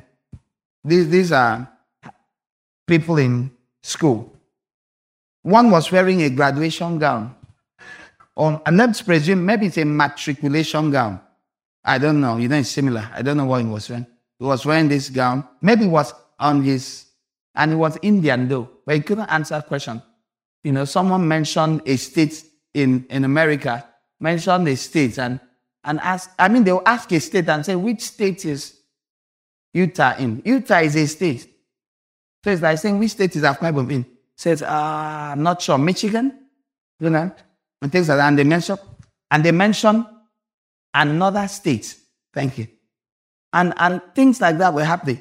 And I was looking at it. Now, our own people. So why is it, why do I even say it? Is it to mock America? No, I, I couldn't mock them if I tried. Number one, they are the country I think I like the most. In fact, God told us years ago, He said, as in regarding the politics, He said, as in America, as in Nigeria. That's part of how we have a clue of things that will happen. We watch. I can tell you some of what will happen in Nigeria from what's happening in America, some of what will happen in America from Nigeria. This is prophetic spiritual stuff, so leave it. I'm just telling you. But apart from that, just growing up and just liking the country so much. You know, so the only reason I use it is because it's considered the best country in the world by most, the best. And my people, this one sitting here too, I am having to de Americanize them. All right? So, dear brethren, online, you're outside the country, you're hearing me now, you're hearing me later. Please do not be offended by my words. Do not misunderstand me. If you have the background I have, if you know all the things I say in multiple settings, and I've said over the years, you wouldn't be offended. I am trying to take off the mask from my people's eyes and let them know that there's good in our nation and that our nation is not as horrible. I've seen reports about our nation by people outside, by Americans themselves. They say, they attack, they say the most terrible things. They say that we don't have a democracy. If I go, unfortunately, because I know America so well, how do I explain this? For every news clip I watch that is Nigerian, I watch 100 that is American. I don't know if that makes sense. All these small news clip. I watch the American stuff far more. And the people that even I, I hear from to even know the problems of America are Americans. That simply means that, and I've said it many times, that the majority of Americans, this is something I've said so many times, the majority of Americans are on the right side. That is, they say the right things.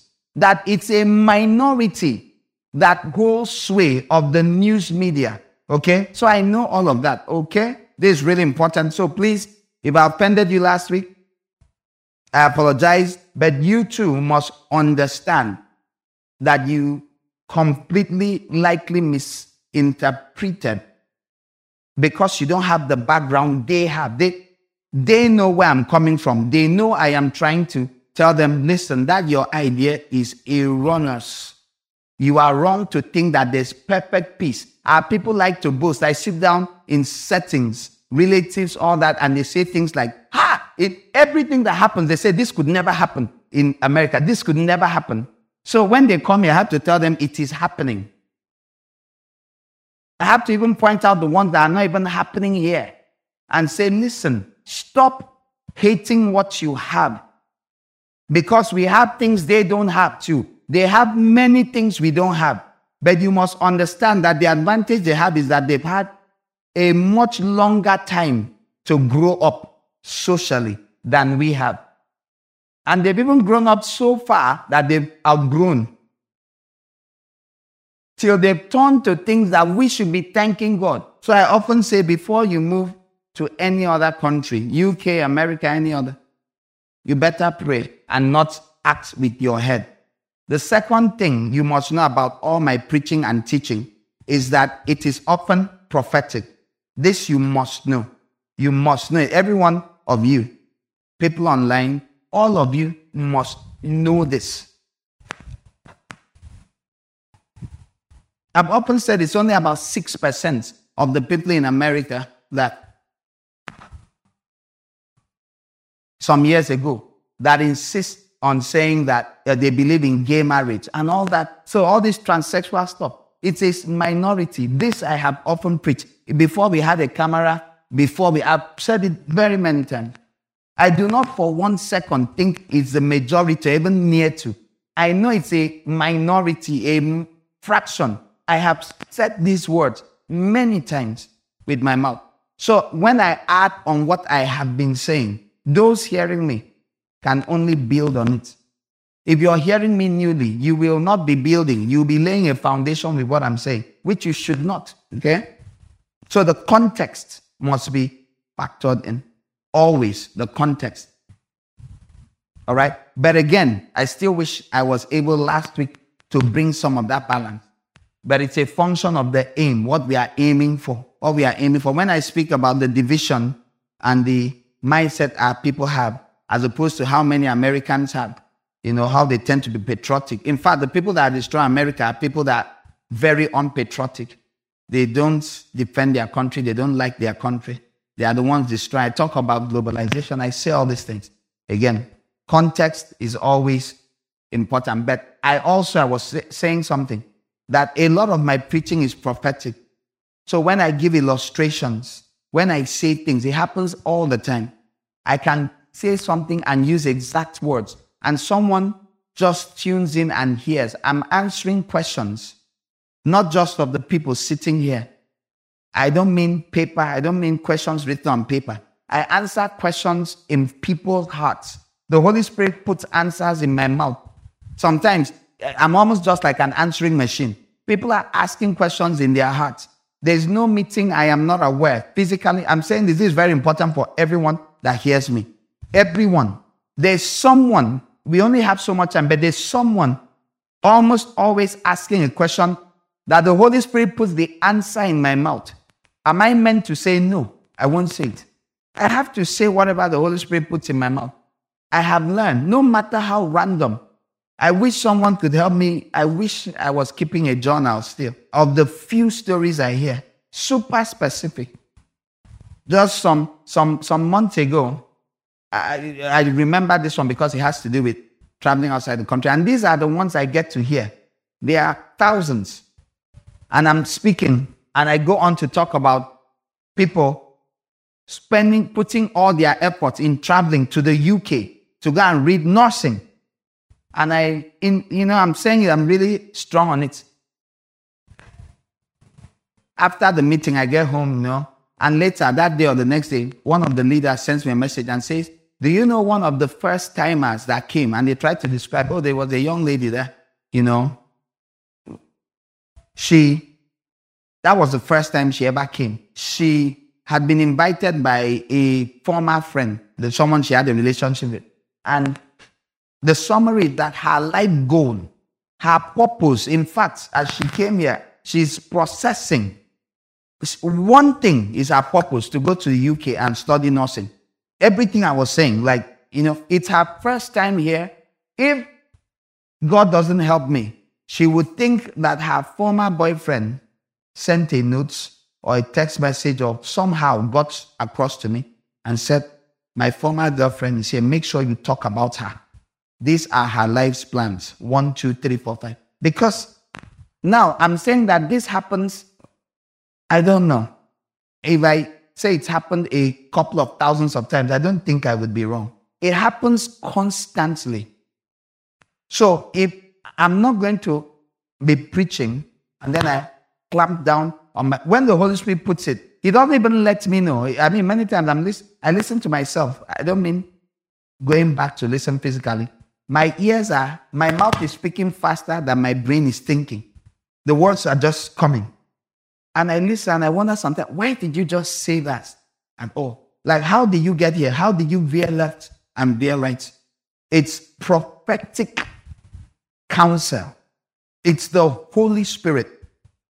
When you are used to people always speaking from their mind, when human beings are used to saying, you said, you said it, as opposed to God spoke through you. The whole idea of being a vessel that is given for something to be poured in and then it's poured out, it's very hard for us to understand. It's very, very hard. The average person does not understand such things. They will say, No, you said it, John. Is it not your mouth? But I'm sure there are quite a number of servants of God that know that very many times, especially for people like me, since I prepare maybe 1% of messages. Every other message, if you look here, you'll not find any notes. There's no notes. There's nothing. Zero notes. I step up here, I don't have a message topic because there's none. There's no message. I don't have any message. This is how the Holy Spirit, I stand here and then He begins to put in the word and I let it out. So, what I focus on is on keeping my heart clean and pure. My heart has to be clean. My heart has to be devoid of offense against people. You hear me talk about my country. I'm trying to let Nigerians know that uh, Nigerians really hate many Nigerians, except these my church people and a few others. They really, really hate their country and curse it every day. So I'm ending with this. How many people agree that it is so? Raise your hands. Let the people on camera see that Nigerians, it's a hobby. It's like it's like eating. They curse and hate. Don't raise your hand because of me. You know, you too, you were like that. You used to curse your country, hate your family, everybody curses and says America is the correct place to be. Please raise your hand. Run that camera around. These people cannot be lying because I've taught them that all liars will end up in the lake of fire. Do you see? This is just everybody. All right, so if you understand this, Nigerians detest their country. They have heard it said so many times that America is the place to be. I have tried to keep a few them, a few of them back in Nigeria, and by God's grace, I've succeeded. Mm. And how I do it is by just telling the truth. I watch something from an American news station sometimes, plus my old knowledge, and I just tell them. Like that day, I had just come across that about 17,000 homicides. Some that's in July, not August. I don't think August was included. About that number had already happened of people being shot dead for nothing. But ask Nigerians how many Americans do you think have been shot dead since the beginning of the year? They will say maybe 200 or 300. That's how far away from reality Nigerians are. So I have to keep bringing to them international news. I have to tell them, do you know what? That in the week they blew up, they shot a train up in Kaduna, that in Israel, the week before, that same week, they five, there were five such attacks. It's not because I hate Israel. I have to tell them because all it's awash. I'm not even on social med- media, barely. It's awash with cursing. They curse their country and curse it and curse it and say it's useless. Meanwhile, top notch countries are suffering the same or worse. All right. So I'm not anti America at all. But I will still have to watch it and know how I put this across so people don't understand. And you Nigerians, please tell your brethren that America is not the bus stop on the way to heaven, please. You are utterly wrong. And it is because of you that I may get into trouble with our brethren. Do not put me into trouble with our brethren outside. You know, I seek to be a blessing to everybody. You know how much, you know, that very week before, and you know, you know how we have ministered to people outside the country, how we pray for them, how we reach out, evangelize, we go out of our way. Okay, you've seen me, all of those in the family meetings, you've heard me. You've seen how I quarrel with you guys for not preaching and sharing the truth and praying for and comforting. I've told you so many times that there are a lot of people in pain all around the world and that we should reach out to them. You know all of this. The people online may not know. I don't discuss a lot of those things here, you know. So understand this um, that we love you guys and we wish you the best. Please do not ever misunderstand. Rather, you can question and uh, we will answer. All right? If I say anything that seems off. The second thing I heard, this is important, uh, was that if you have an accident or emergency, that they will treat you, okay, there's no, they won't turn you back, that there's a law. Do you hear that? That there's a law against turning back someone that may have had an accident. You know, you won't bleed out, bleed to death. All right? So they say there's a law. And I was talking about uh, insurance, remember? Okay, so that's important to note. So I would say maybe half, I was wrong half of the way because my emphasis wasn't on that. My emphasis, how many of you heard me say that people die from lack of meds? You heard me say that phrase. I say meds, that's medication, you know, and I don't think I am wrong on that. I know that people refuse. The thing is that you have to pay. If you don't have insurance, you pay for your treatment. And sometimes people will rather not go into debt. Why? Because you may not, your house may be seized and sold. Yeah. And you live on the streets. Something that is much more common there than here. You live on the streets. Very many normal people, graduates, can be found living on the streets, not having a house at all, no place to be, living in tents, small tents. And I talked about democrat cities and I talked about things like that. So part of that, and I've misconveyed something, but so know it, you know, to, I was point, I had it uh, said to me from at least two people. I mean, uh, people shared with me and say, oh, this is what um, this uh, listener shared, and this other one said, yes, they were 10. But one mate said it a bit better. I think she's a nurse, you know, and she talked about how, how, you know, that, that people, this whole thing about lack and all that, and how you pay for it, all of that stuff. She, she just went deeper, which was part of what I had in mind that they may treat you, but there are situations where no, you go to the dentist, you can't afford it. The dentist sends, can send you away. It's not an emergency. Are you understanding? You can have eye trouble and not have enough money to handle it because you don't have insurance. All right? But for emergencies, there's a bit of difference. Is this clear? Okay, I hope you've been educated, courtesy of our international brethren, a bit better. Thank you and sorry. now let's finish. Let's begin to wrap up. What have you heard today? Let's go Let's finish Hebrews, then we touch Second Corinthians, and let's see in 30 minutes what we can do. If you do not experience Hebrews 12 8, if you do not experience discipline like everyone else, then you are illegitimate children and not true sons. You're illegitimate children and not true sons. Do you hear that? How many of you know that women bring forth sons, children? Women bring forth seed. So when it says Christ loves and disciplines the one he loves, inside the woman, the church, are sons. Is this clear? So how Christ treats the church affects what brings forth. You don't want to be illegitimate children, children that have no standing. They have no father's name. King James says bastards. So when they call your name, they say, uh, uh, Michael, nobody. I want to get papa now. I want doesn't have a father. Uh-huh. the mother, the mother, we don't know where, the mother is a prostitute. We don't know where the child came from. That's an illegitimate child. You don't want to be that. The scriptures say, if you are not disciplined, this is what you are. Now, do you want to be that? Therefore, it brings us right back to the fact that we must rejoice when we are disciplined. You have to rejoice when you're disciplined. It shows you have a father you should be bothered that nobody disciplines you, and I've preached on this very many times. You have to be. Now, if you always run from discipline, when discipline comes, you take up running. When discipline comes, you get offended. What kind of child are you? Did they pick you up from the street? The child that nobody cares what they do, whether they steal or lie or cheat, hmm, is a child to repeat it. Verse 9 says, Furthermore, we have had all had, go to verse 10. It says we should submit to the Father of spirits and live. Our fathers disciplined us for a short time as they thought best.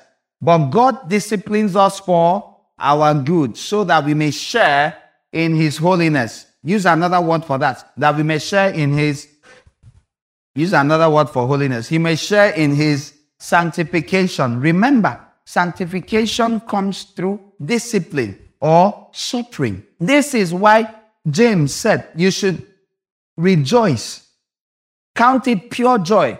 His reason was because you are being made holy.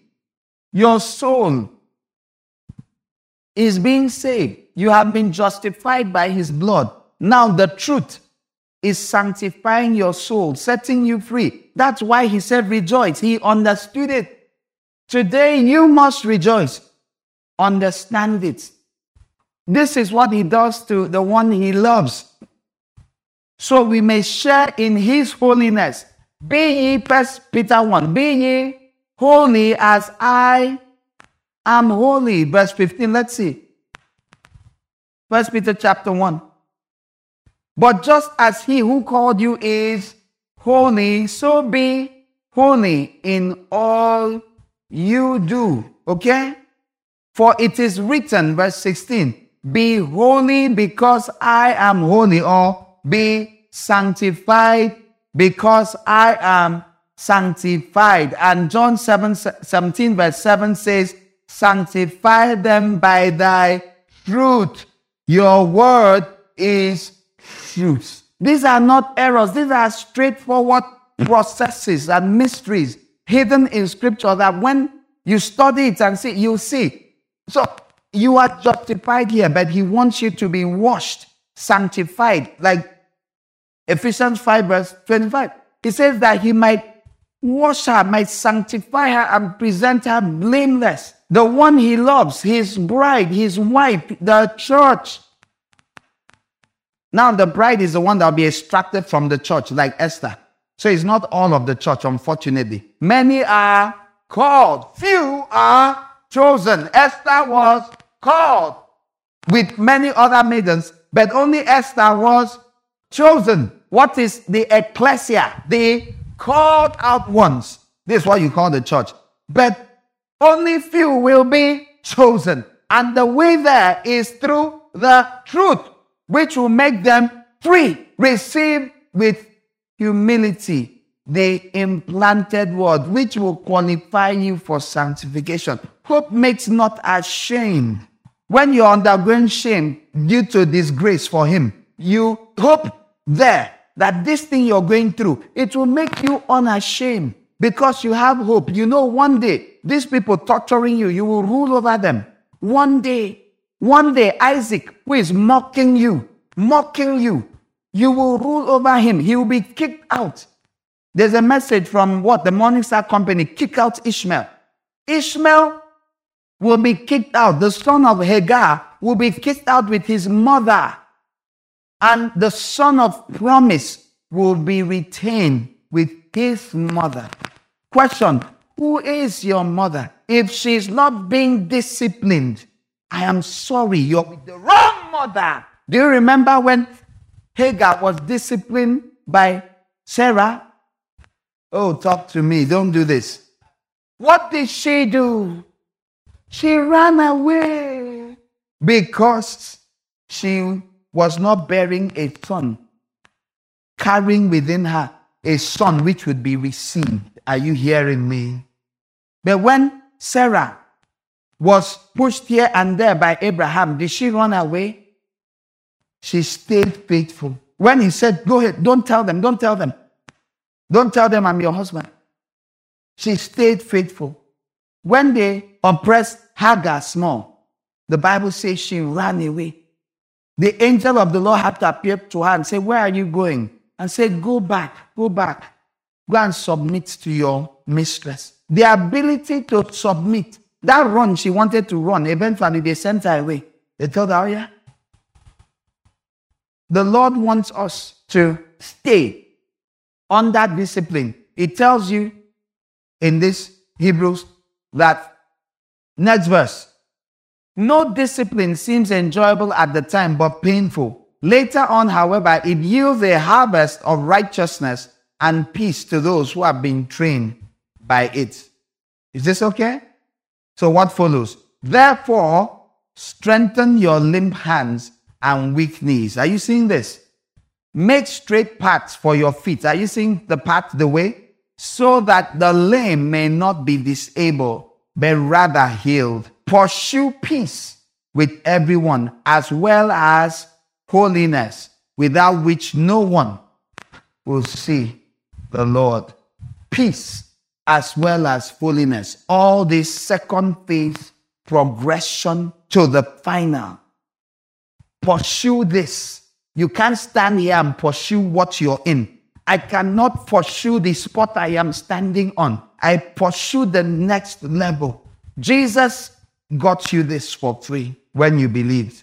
Now, pursue, pursue, go forward to the peace dimension, to the holy place, to the truth, to the restoration, sanctification of your soul, that you might be considered chosen. ask here, but seek here. Pay this price, and you will be amongst those who, if you endure to the end, that's what he said to the women in First Timothy 2.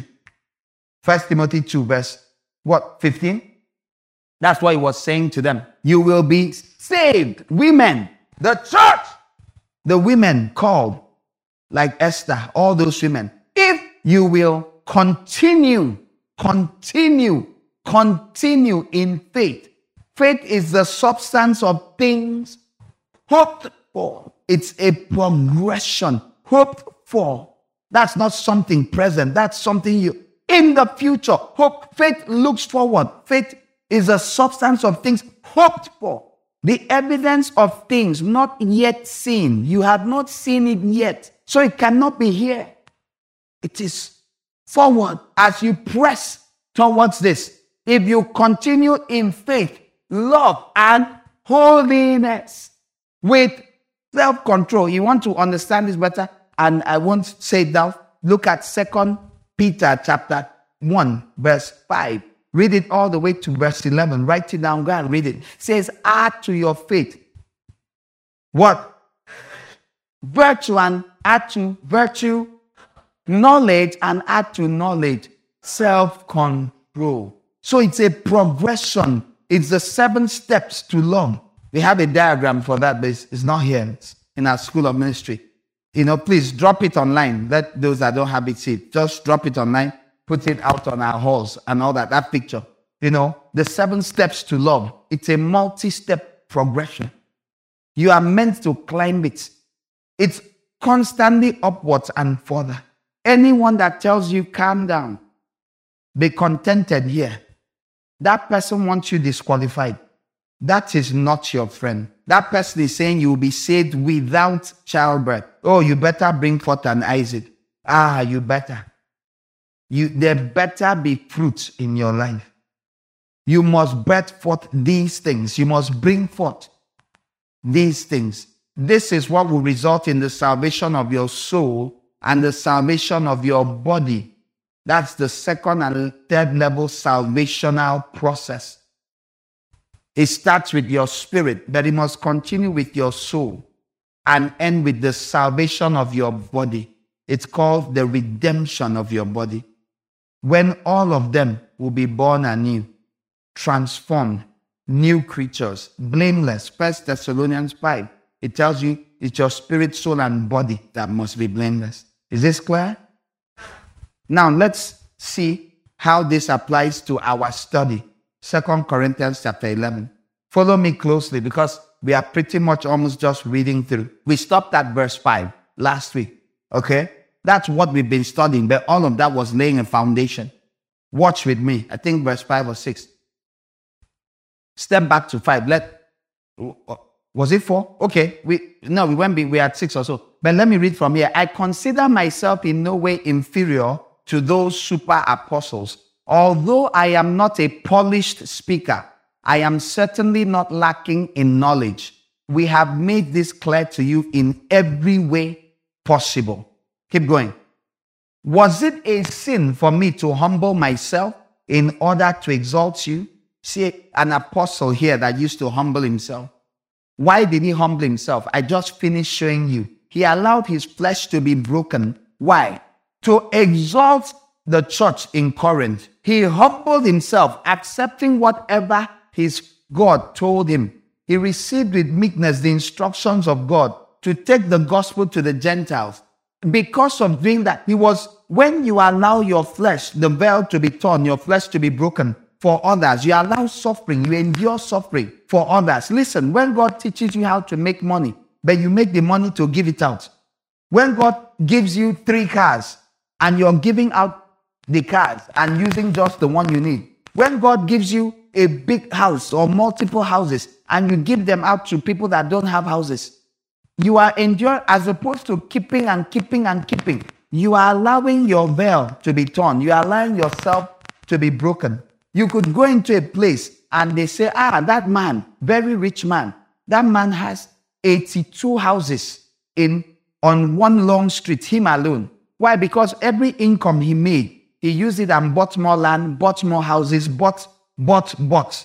But another person got that had one or two houses and was using the other money and sending people to school, sponsoring, assisting, putting orphans and widows on a salary ahead of Charles Spurgeon, supporting. They built houses. When they would get all these prostitutes and they would repent, they would be there. Same thing with John Wesley. Their money went constantly to supporting people that came to know the Lord. This is, those are people who were having their flesh broken. They could have been amongst the richest people. Charles Spurgeon was quite wealthy in his life. They say he left his wife 2,000 pounds, which was quite some money. By the time, she had to sell off some furniture and all of that. What did he do with all the money? They used to give money on every seat they sat on in the metropolitan, uh, uh, um, you know, hall that he used to hold his meetings. That's how they used to do in England at that time. All of you now, you'd have paid for your seats. So every meeting they had, you drop cash. Don't be angry. Don't, don't even think about it. Me, when I read, I didn't think about it. I just love Spurgeon. That's all. Uh, Spurgeon, who knows Spurgeon? Who, who just likes Spurgeon? Raise your hand. Any former deeper life? The rest of it. Don't be angry. Have I said anything against him? I'm just telling you what was in practice in England. It's paining you, Yahweh. Small. You're like, Kai again. No. Wait till they always do this. I ain't always go come out something come. Where person. If you love the truth, he will make you free. He used to smoke a pipe too.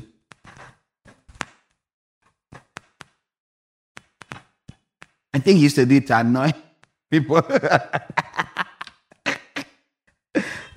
D.L. Moody told him, How can you, a preacher, smoke a pipe? Went to see him, the great preacher of England. The man is holding his pipe in his hand. the man said, How can you, a preacher, be this fat and eat so much?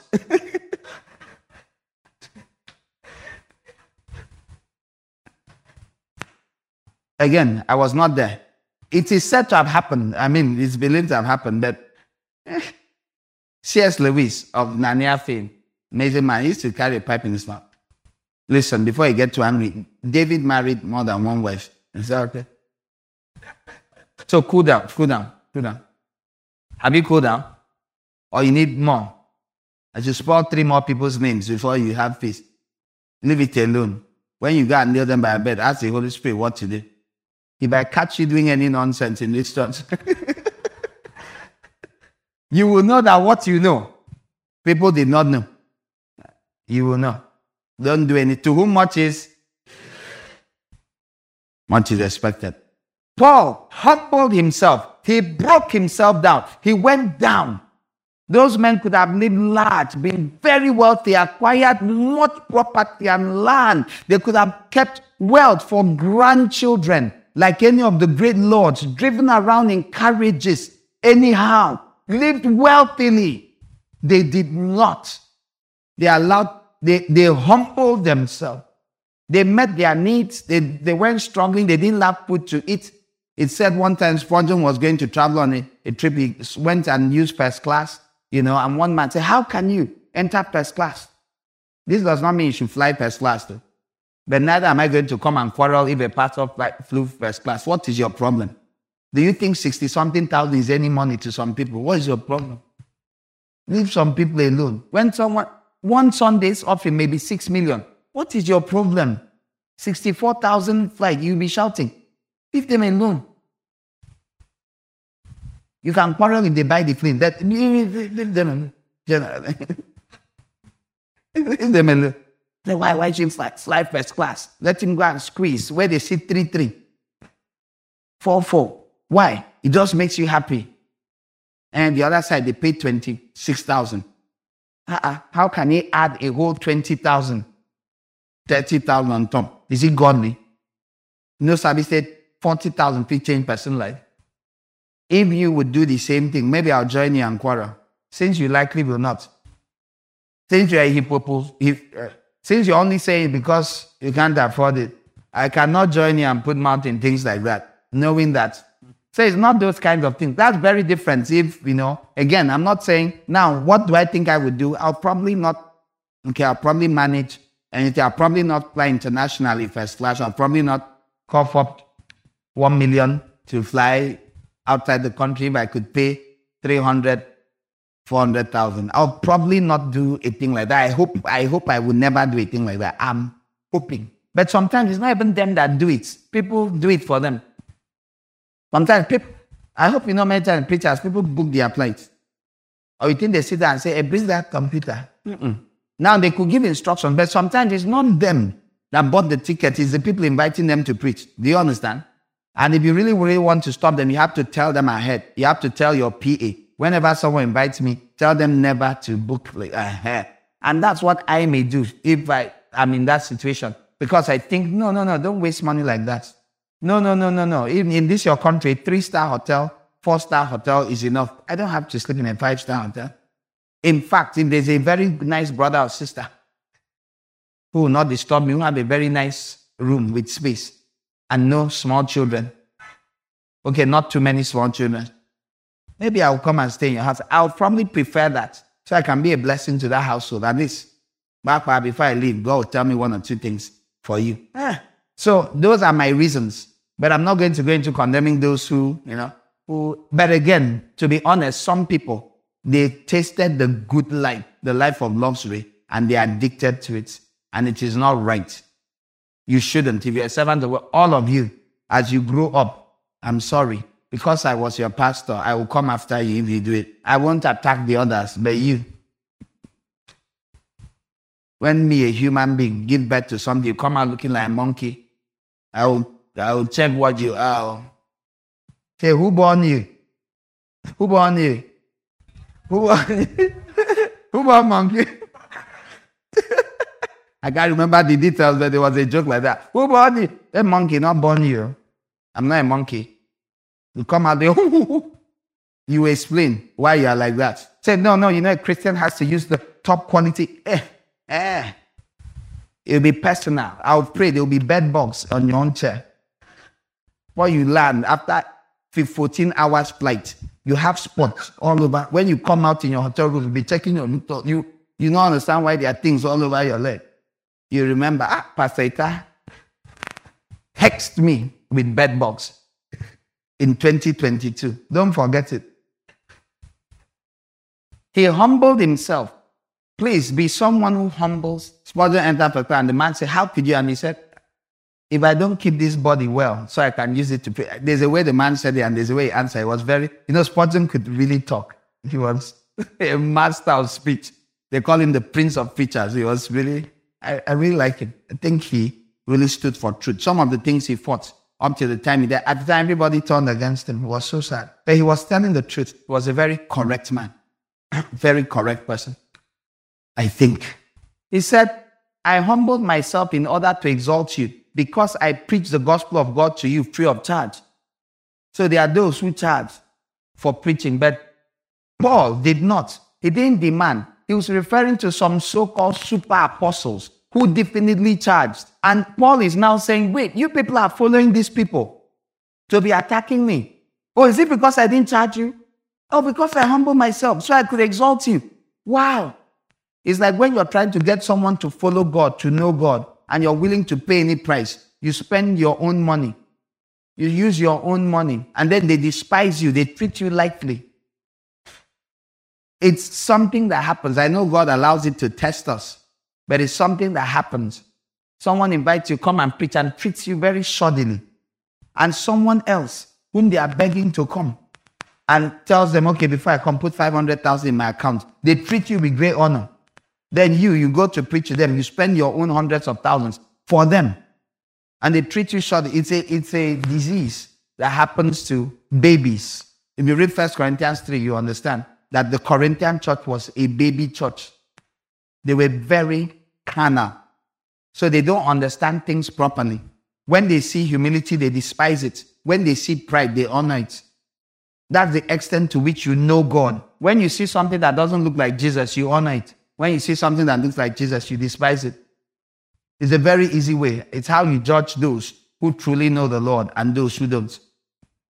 Why do you honor what God despises? Why do you despise what God honors? Because you don't know the mind of God. It's a simple, simple, logical conclusion you can make. So he keeps talking. I robbed other churches by accepting their support in order to serve it. Do you see, for those who always say Paul never leaned on anybody, there are those extremes always. No. He collected from other churches. He went on to use strong language and say, I robbed them. Now we know he did not rob them. We know it means that he received support. He could have said, No, no, no, you guys don't worry. But he accepted it. Included in the list of churches he accepted support from is in Second Corinthians chapter 8 and 9. Go and read it. It's the church in Macedonia, otherwise known as Philippi. And the Bible tells you in this Second Corinthians chapter 8 and 9 that they were in deep poverty. He calls it robbing. By accepting offerings of very poor people and allowing a rich church and not collecting offering. Because in First Corinthians, he tells you, this Second Corinthians, he said, I decided that I will not collect any offerings from the church in Corinth. I don't know why he did that, but he did it. But he was receiving from other churches, including wretched churches. He was receiving offerings from them. Read the book of Philippians, you see there too, chapter 4. He said, No other church sent me support at that time except you guys. He told the Corinthians in 2 Corinthians 8 and 9, he said, You guys, it is time for you to grow up into another level of grace, the grace of giving. And he pointed out to them that, yes, all this time I've not told you guys to give, but now you have to grow up. It's time to give. Do you understand? So this church, he treated them like babies. He treated them like very young. And we do this sometimes. When you truly love people, you look at them and you say, What will I do that may make this one start doubting or questioning my calling or gifting?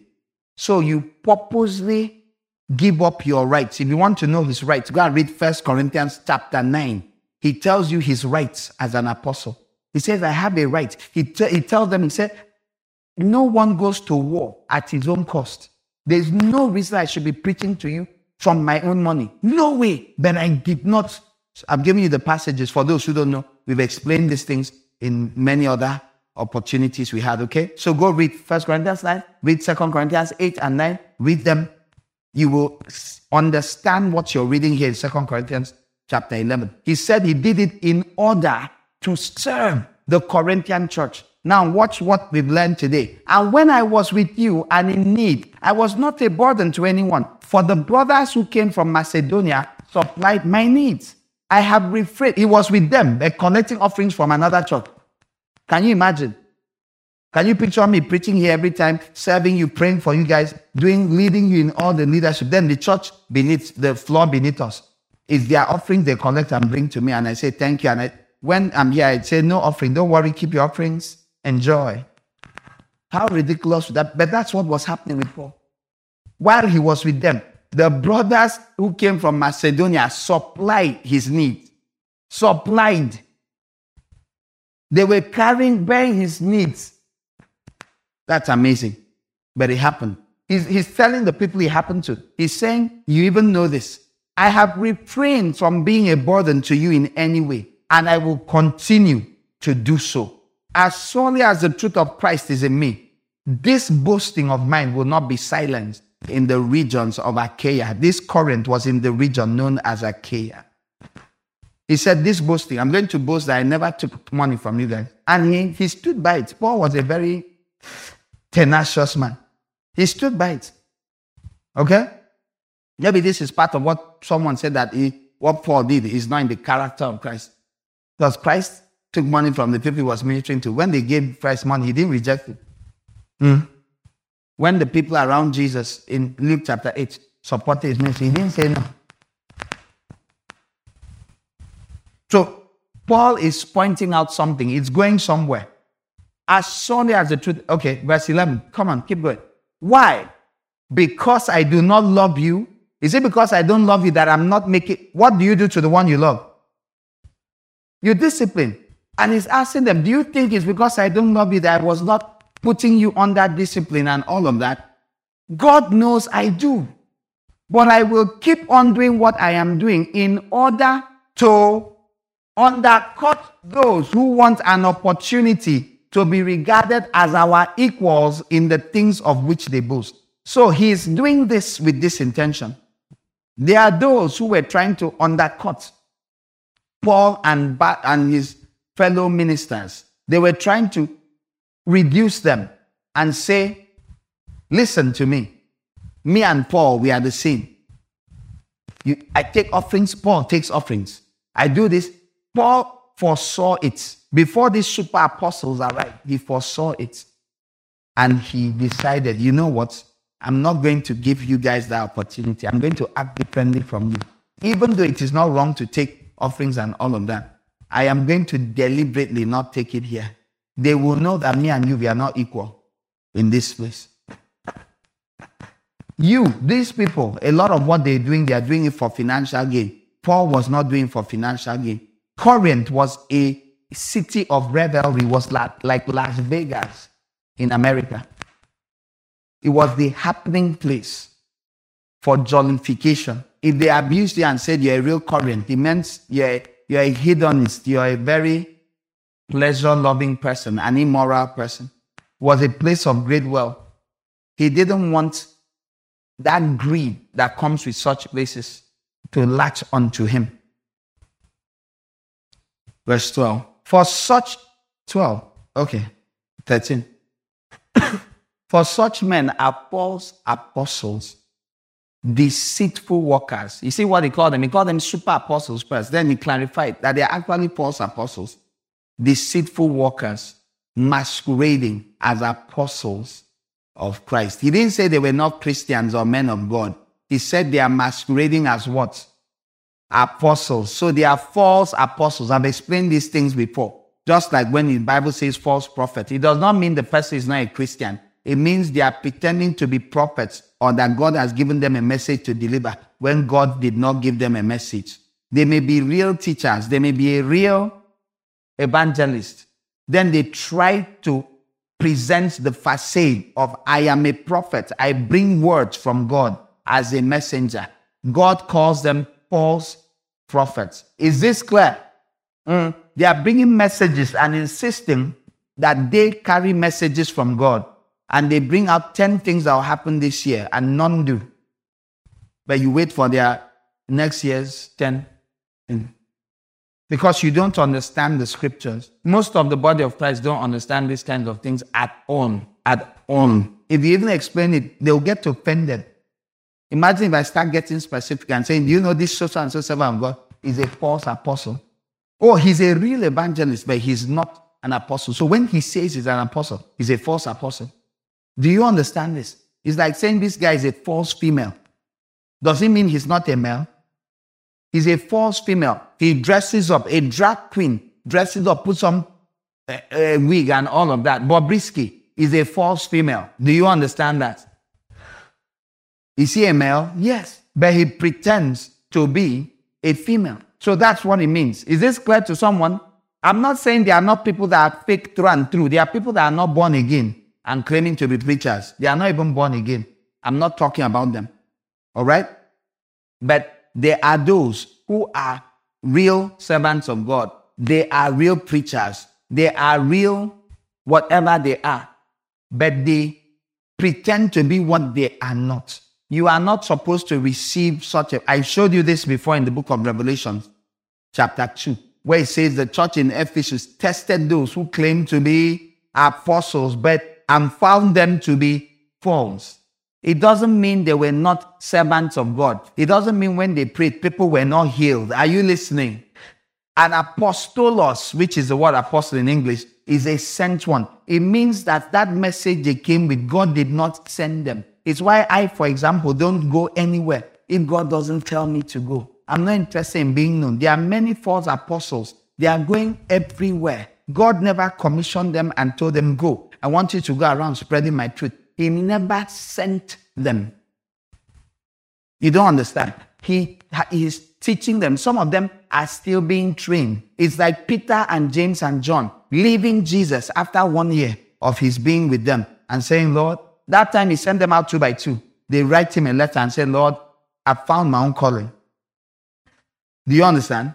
I found my own calling. Thank you for the things I learned from you. You always be a father to me. Thank you. God will bless you, but I believe I'll take it from here. God bless you and your ministry. Please, please greet Andrew for me and Philip. And then they continue. Remember, he had breathed on them and given them power to heal the sick, raise the dead, and cast out demons. So what will they do? They'll be healing the sick, raising the dead and cast out demons. Can you now understand Matthew 7? When they say, Lord, Lord, it says, I don't know you. They say, Lord, in your name I cast out demons, I prophesied, and I did great miracles. Say, I don't know you. Depart from me, you lawless one. I don't know you. You are lawless. You're not under law, under rule. You ran your race. I sent you out. You were still in training. You went from there. Why? Because you saw the other man of God, how crowds gathered to him. Because you saw the other one, how people give his, him cars. Because you heard how someone built a house for this one. Because you heard, you heard, you heard, you heard, and you want to enter into your season. Say season. Season of being seasoned. Okay, I couldn't, I just fell. Let me come back to preaching. That was a four. You because you want to you want to beat you have watched him, but you forget that this Oga served for seven years, for 20 years, for 15 years. In fact, it doesn't matter how long. He only left when God sent him out. And the person God put him under, like the Lord Jesus said, Come, kneel down here. The Lord has told me it is time for you to go forth. Go in Jesus' name. You, are- you didn't wait for any such thing. You came up with theories like, are you saying God does not call people personally? And God sees, you know, the God who knows everything. He knows what He told you and what He did not tell me. He knows. Listen, there are two ways I know, major ways people are sent out. One, the servant of God is paying attention to God. He has stayed humble.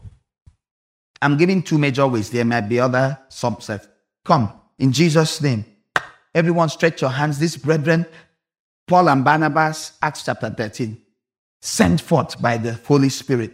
Everyone supports them. They know it is God that said they should go. Set aside Paul and Barnabas for me. And then there's the other one where your guy begins to throw javelins, uses you for target practice. You're always, you know, doing matrix.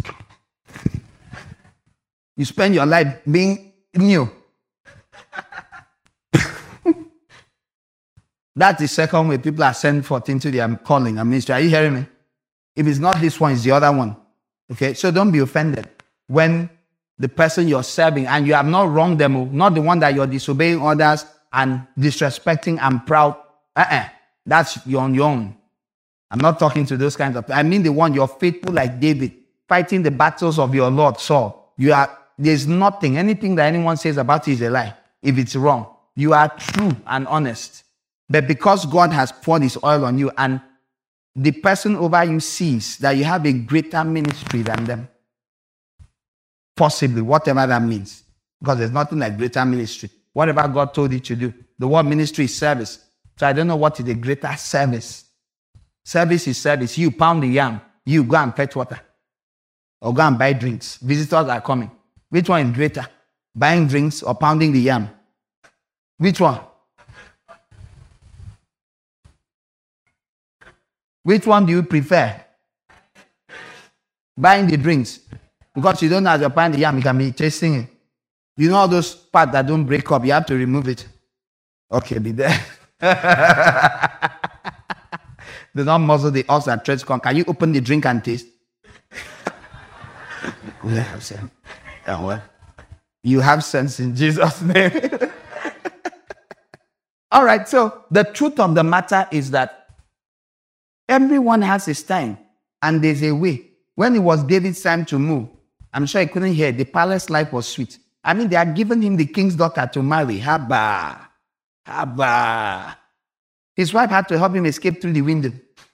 The wife put something inside, covered it with blanket, and said, Leave, my husband is so sick, he's not moving. King Saul said, Bring him with the bed.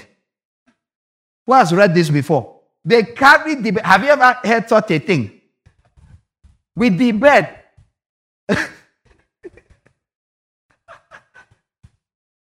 if his wife did not conspire and buy him time for him to run, it was a sign to go. So sometimes you are commissioned like that. When your Oga that God brought you to begins to attack you day and night, attack you in public, attack you, attack you. I'm not saying you cannot be rebuked publicly. In fact, many of you, that's what you need. Don't worry, I've been asking for God to give me grace to love you with the same love. Um, Okay, so some of it, I mean, it doesn't matter.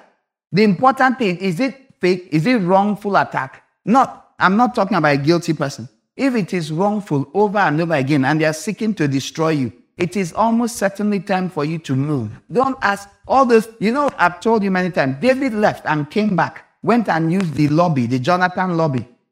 I don't mean good luck, Jonathan. I mean uh, Jonathan Ben Saul. Ben Shaul. You know, he used the Jonathan lobby and said, Please beg your father for me. I've not done anything now. Leave all those bad, bad, wicked, evil men. He didn't know that the evil man was his Oga, wasting his time. Which evil man? And he came back. Saul said he can come back. And as he was sitting there one day playing music, he started to look like a target, like a target. You know how? You know, I don't know if it was a vision. You know, so Saul just saw something right, saying, you know that button in a video game that points at the place to attack? Bing, bing, bing, bing, bing. So Saul said, Wow, a target. Boom! Thank God for the matrix. After that time, he sent his lobby again. The lobby, the three spears. At the time, the lobby, the lobby can told him, said, he know better. Go, don't bother. No need. The king was so mad that on this guy's way as he was running, he stopped by the priest and said, Do you have any bread there, anything for the boys? The priest who thought he's on an assignment for King Saul. Saul came there and killed him, and then killed his wife, then killed his brothers and uncles and their wives, and their children, and their goats, and their cows, and their cats. They killed everything they had. They wiped, it was a whole city known as the city of the priests. No, he killed everything in it. Is that the person you wanted to go and reason with? Or what do you think? Is that someone you want to be serving? His soldiers refused. He said, kill the priest. They refused to pull out their sword. They disobeyed the king outright. And Ammonite or Moabite, Doeg, a foreigner who did not fear the God of Israel, is the one that took his knife and killed everybody by himself. Have you heard before evil company corrupts good manners? When you have deal for company, you do things you shouldn't do. It is this same sorrow. Oh. So they are, there are gas that God gives madness.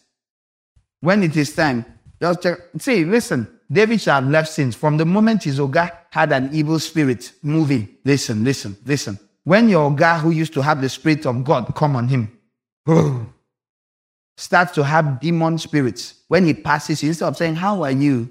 How are you? How are you? He starts saying, Fine girl, come now, come to my room. Don't say, and let me check and see what's happening with my man of God. Mm-mm. Uh-uh. There's an evil spirit in play. Mm? Say, oh, so, my, sorry, my, my phone, my, my phone. just, just just pass from there. Just, just become like a kangaroo.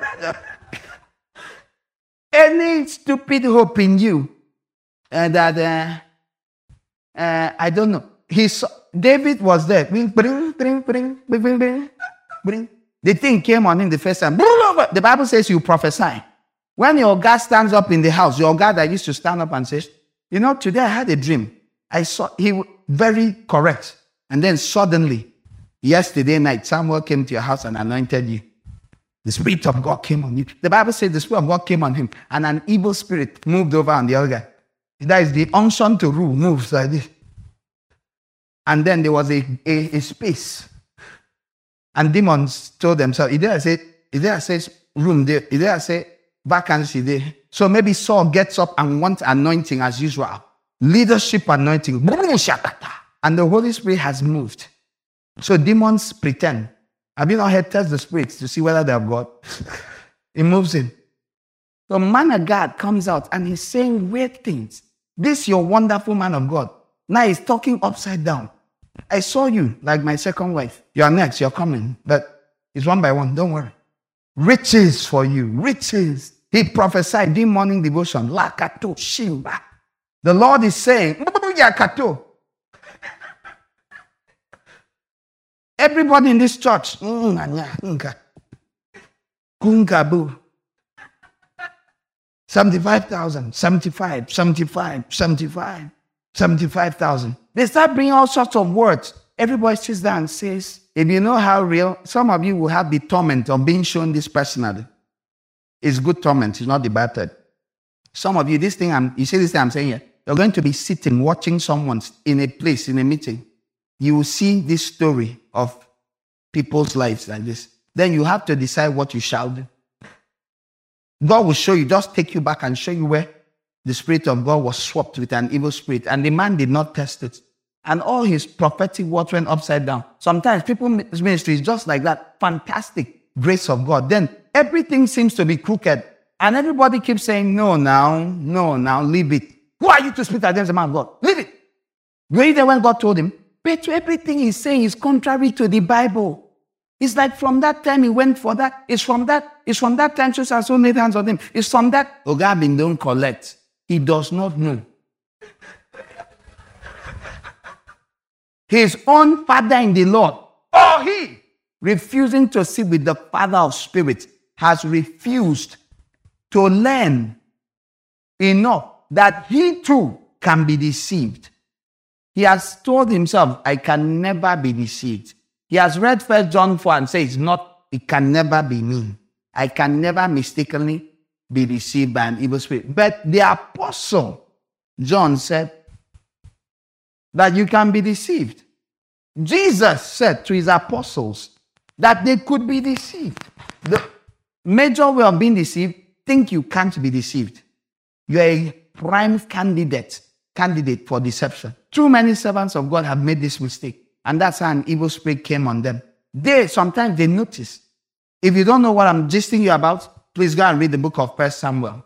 You will see clearly that it is possible for you. He tells you clearly that Saul, an evil spirit came on him, and he tells you he would prophesy. That's the word. Is he will, it will be bubbling out of him. So that's like how he comes out in the morning, comes, holds your hand, drags you out from your seat. Yeah, yeah, yeah. Kneel down here, kneel down here. Go and bring oil, go and bring oil, bring oil. You bring some sand. Yeah, yeah, yeah, yeah, yeah, yeah, yeah, yeah, yeah, yeah, yeah. Bring, bring, bring, bring. Stuff it down your mouth, and everybody will be, mm, Instead of grabbing the man of God and dragging him to his room. Did you ever see him behave like this before? No. Anything he does is God. Anything he does is God. May there be a generation that has sense and believes the word of God. But how can you, when you don't even know the word of God, how can you know? I've gone mad. How can you know? Saul was a mad king. He had an evil spirit. The people were still, is that evil spirit that told him, kill every priest? Only one person escaped, Abiathar. What? Can you imagine? He wiped out a city of God's consecrated priest. Which sign again are you looking for? They say, you're still serving. You're seeing the man of God doing immoral, wicked things. He calls you and says, Come. Normal, you have said, Michael, come. Go and call Tochi. Uh-uh. Where's the report on this thing? Come, you come and sit down. Tochi, what's this? Wait, wait, wait, wait. He now tells you around 10 at night as we are leaving. He said, Take my car now. Go and pick. Find Ukechi. Drop me here first. Drop me here first. And he dropped you at one hotel.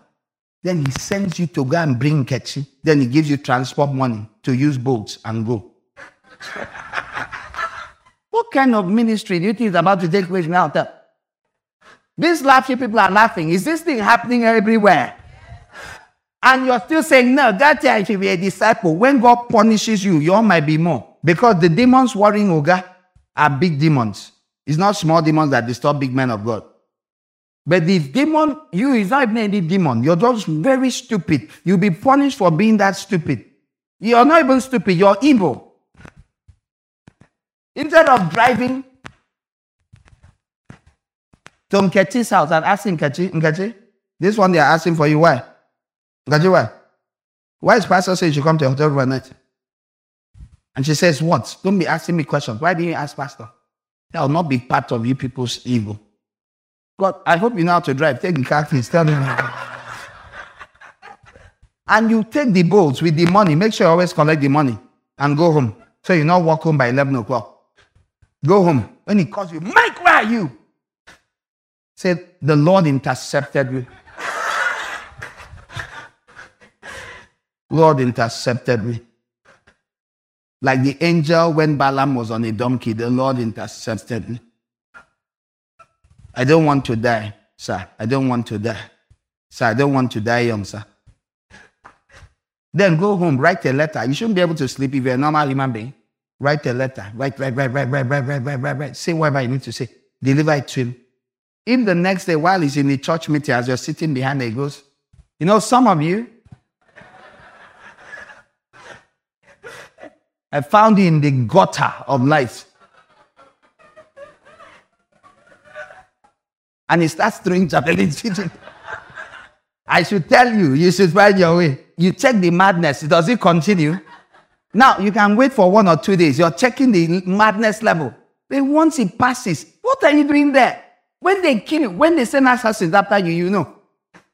You better mm, like this and shift, run for your life. How many people enable? Why am I preaching this? Is this what we're looking at? Who is this now? Someone God wants to punish somewhere. How to be punished by God successfully? We haven't visited this series for a long time. Help a man of God commit suicide.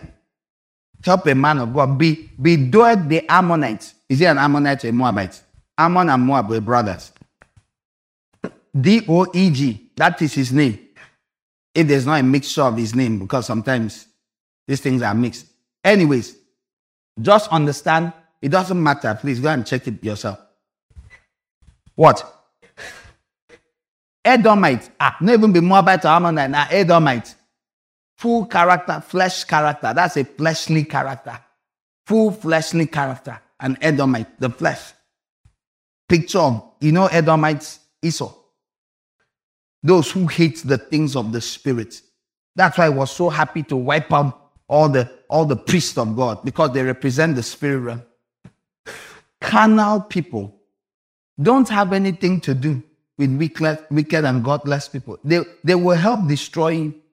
Look at someone came to David and told him, This is the crown of King Saul. I'm the one that struck him.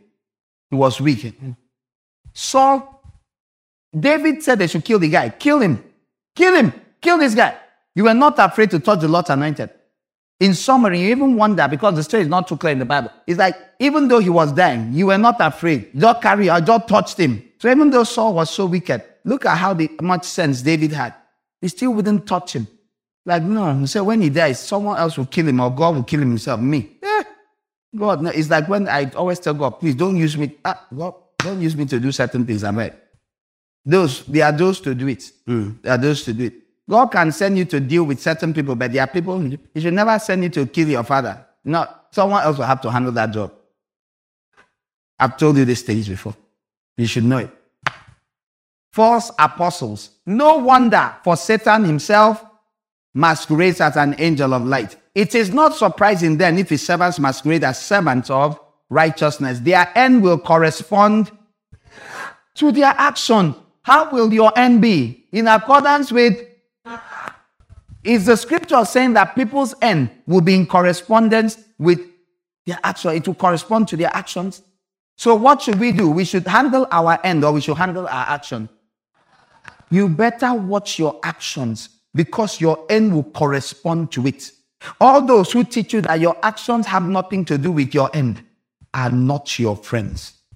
You better know who your friend is. When your father, spiritual or otherwise, tries to shape you shape your actions. Better know your end is what he or she is trying to shape. It is not your actions they are trying to shape. They are trying to shape and determine and give you a successful end. How dare you fight and oppose and reject someone that is trying to give you a good end?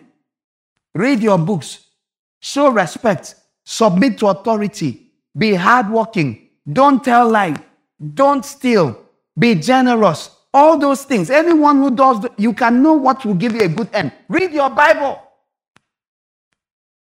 Anyone that tells you to do the opposite of what will give you a good end is not your friend. Even if it's your fellow sibling, even if it's one of your parents, even if it's your friend, even if it's your cousin, uncle who gives you the most money, but he's telling you to do something you shouldn't do. Anyone that teaches you to do wrong actions is trying to give you a bad end. Whoever tells you to do good actions will give you a good end. Is this clear?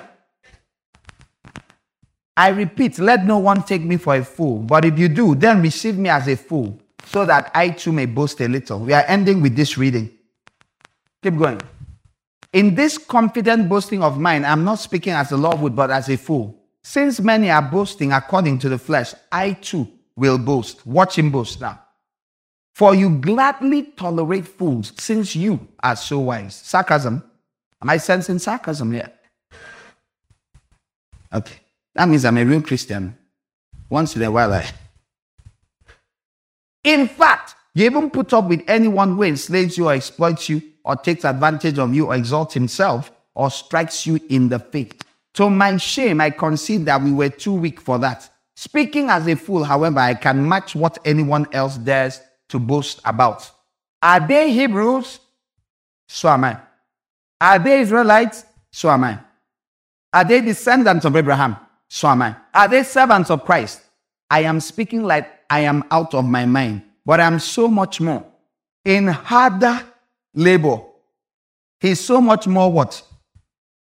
He's much more a servant of Christ. In other words, he serves Christ even more than they. In labor, his own labor is harder. In more imprisonments. So these are the ways you can serve the Lord Christ. In laboring, in imprisonment, in worse beatings, in frequent danger of death. Is this soft? Does this look like suffer ahead? Keep going. Five times I received from the Jews the 40 lashes minus one, that's 39. Three times I was beaten with rods. Once I was stoned. Three times I was shipwrecked. I spent a night and a day in the open sea, that's floating. In my frequent journeys, I have been in danger from rivers and from bandits, in danger from my countrymen and from the Gentiles, in danger in the city and in the country, in danger on the sea and among false brothers, in labor and toil and often without sleep, in hunger and thirst and often without food, in cold and exposure. Apart from these external trials, I face daily the pressure of my concern for all the churches. Who is weak? And I am not weak. Who is led into sin? And I do not burn with grief. That is, if you think you're tempted to sin, what do you think Paul was feeling? If I must boast, I will boast of the things that show my weakness. The God and Father of the Lord Jesus who is forever worthy of praise, knows that I am not lying. I don't think I have anything to say about all of that. Go to 217 or 18 when I preached it, Abby. 17, 18 or so, there's a message. Please dig it up, share it with them. There should be more from maybe 219 also. But listen to me, everyone. Nothing to say, so we pray and be out of here in a few minutes. Listen to me. This is our brother Paul. This is why I don't like anyone insulting Paul. Do you feel no one should insult Paul? Eh, I don't think people should insult Paul. I think he's, he just showed you his CV. This, this is boasting. Do you remember James says you should rejoice with pure joy of your trials? He just rejoiced. He just brought out a long CV like this. And it's like, show me on. He said, You people honor all sorts of people that oppress you.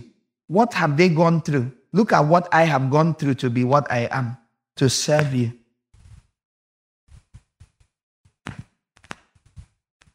I don't want to raise fools of any sort. Neither do I want to raise anyone that does not understand Christianity. If you're a money lover, you will not love me. You will not be able to endure me. Maybe you're new. Ask God to deliver you from the love of money. If you love comfort above obeying God, you will not like me. I don't encourage people to love comfort like God. I encourage everyone to obey the Lord God humbly. I believe that that is what it means to take up your cross and follow Him. You are not necessarily going to suffer in the same way Paul did. Different people will suffer many things. On the day Paul was saved, at the beginning of his salvation process, did God say he's going to suffer many things? When you, you got saved, did they tell you that?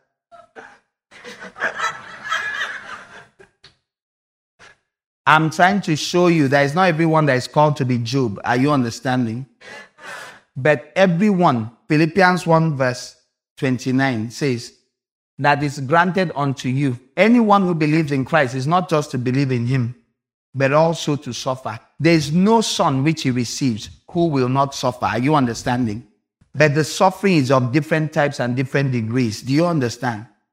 The suffering for you at this time may be that your classmates laugh at you and say, You go to that church. Many people in this church suffered that six years ago, five years ago, coming to this church. Hmm. People will call people's parents and report them, not because they did anything bad, but just coming to God's lighthouse. He carried a stigma.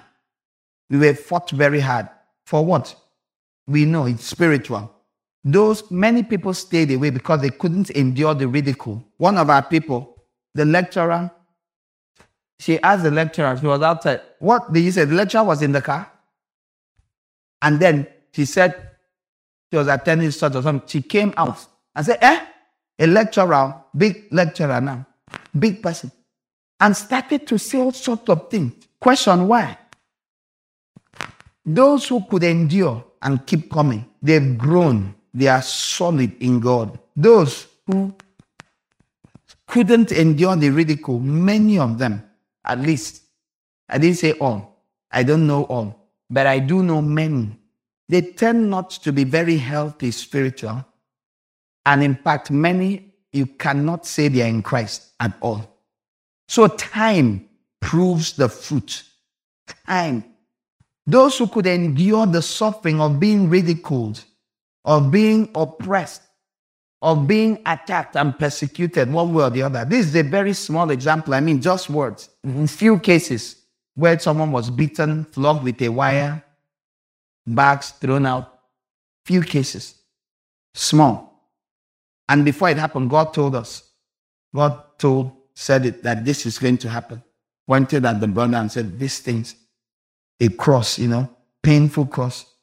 God conveyed the message. Just understand that suffering in the future, there will be suffering. So oh. I will never lie to you by the grace of God.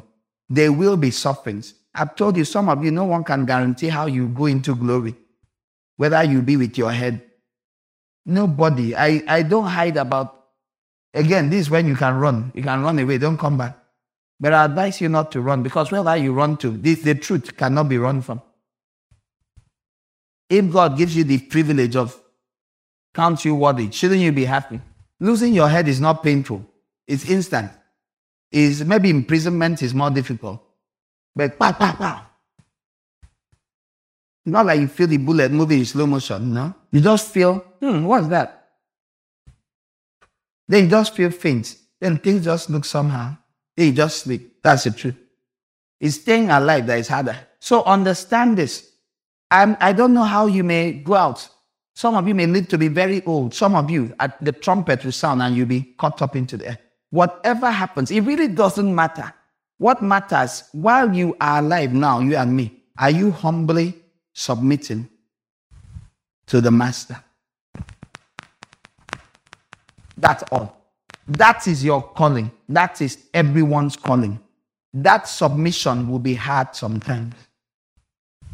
Allow your training go on. When he tells you you are going down with this brother, and this brother says, I don't have any transport. So you know your own house is here, but you wanted to enter Keke. His own house is at the end of a back road near to another local government. And you give him your money. That's a test. And you think for sure God will give me transport, and He does not. You somehow find yourself walking and arriving at your house. That suffering that your leg is paining you is a very little suffering, but it is suffering. Every time God leads you to do something that stresses you a bit, count it a reason to rejoice that the veil is being parted and a new and living way is being accessed. Do you understand this? don't you stand to your feet. First of all, can you use 15 seconds to say, Thank you, Jesus? Father, we are grateful for the things we have learned. Thank you for understanding and knowledge. We rejoice in your goodness. We appreciate the light. Learn to be grateful. Tell him you appreciate the light. You appreciate the light. You appreciate the light. Blessed be your name. Amen. Now I want you to pray. One prayer point. Everything we've said pointed to one thing. Do you want to go through the new and living way? This new and living way is only through the veil. You must set aside the flesh. You must be willing to part it, to break it. Your pleasure, your will must submit to God's will. And you're saying, God, I agree. Don't say it if you don't, but if you want to, you can say, God, I want to agree. If you're not bold enough to say, God, I agree. Remember, you don't know how your suffering will be. Me, I've been like doing like this, waiting for suffering for a very long time. Sometimes it seems not to come. And I'll be wondering, is this suffering? I didn't even understand something. Now, some people look at me and say, wow, you've really endured. But I don't think I feel it as much. I think when you submit under God's hand, He makes things not as painful. You know, it's outsiders that sometimes tell us how much we are suffering. I'm like, eh, was it serious like that? I didn't even know. Because God gives you grit in it. How many of you have discovered you thought you'd be so much harder? You thought you'd be so much harder, but it's not. You're wondering, where, where is that thing they say I'll die? Said, that's what the grace of God does. It makes it easier. Are you understanding? He is with you. It's outsiders standing and looking at you, say you must be in such pain. But you that is inside the fire know that you're with Jesus Christ. Are you understanding? I want you to pray now and say, God, I welcome the new and the living way through my flesh. Pray. You have one minute. Father, we pray. Help us go and do this thing.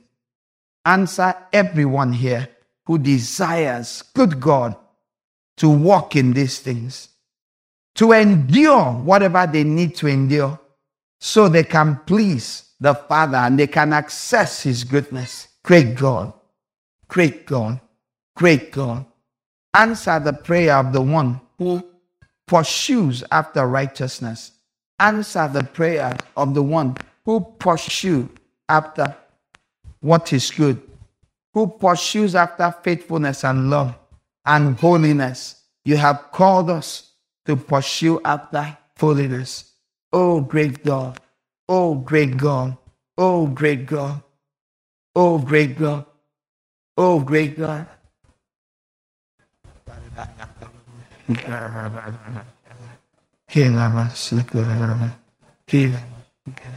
Answer, answer, answer, answer, answer with God, answer with God, answer with God, answer.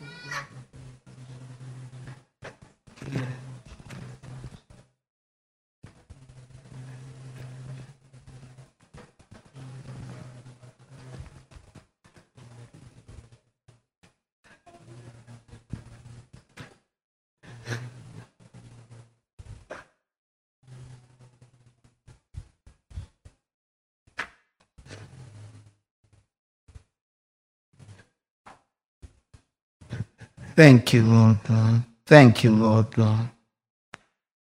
Thank you, faithful one. Heavenly Father, we are grateful for everything we've learned tonight.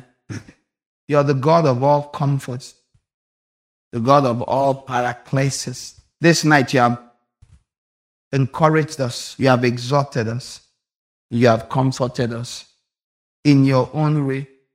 Father, ask for everyone in this house everyone outside this house, that you, the God of all comfort, to remain with us. We will know the true comfort of God that does not just rub our heads, but that disciplines and shapes us into sons of God who can be received. May none of us be rejected when the day comes. Everyone here who desires and welcomes your discipline, everyone here who welcomes your discipline. Everyone here. Thank you. Let us have the ability to be received by you. May we hear from you, well done, good and faithful servants. May we never hear, Depart from me, you worker of lawlessness. But may we always remember that the path to being received is scourging and chastening. May we remember the importance of discipline. May no false doctrine ever find a place to roost in our minds. Thank you. If you have an offering, take it. Father, I ask concerning every offering that has been given or will be given, I'm asking that you receive it, let it be acceptable to you. Good God, I'm also asking that every giver will receive replenishment and the superabounding ability to give. And may their gifts be a seed. And let rain meet it. Let the sower have more seed to sow, and let the eater have more bread to eat because you are the God of all paraclesis, the God of all exhortation and comfort. Go with your people. Let your angels accompany them in all their ways. Use them as a light and a sharp sword. Let your words flow from their mouth upon others. Let them find those that have seeds buried in them, good seed, and bring them to life. And when they come across those that have bad seed, help them thrust it to death. Let the words of their mouth and the meditation of their hearts be acceptable in your sight. Amen. We pray you receive eyes to see, ears to hear, and an understanding heart. Remember, test all things and hold fast to what is good. For more information, visit our website at gods-lighthouse.org.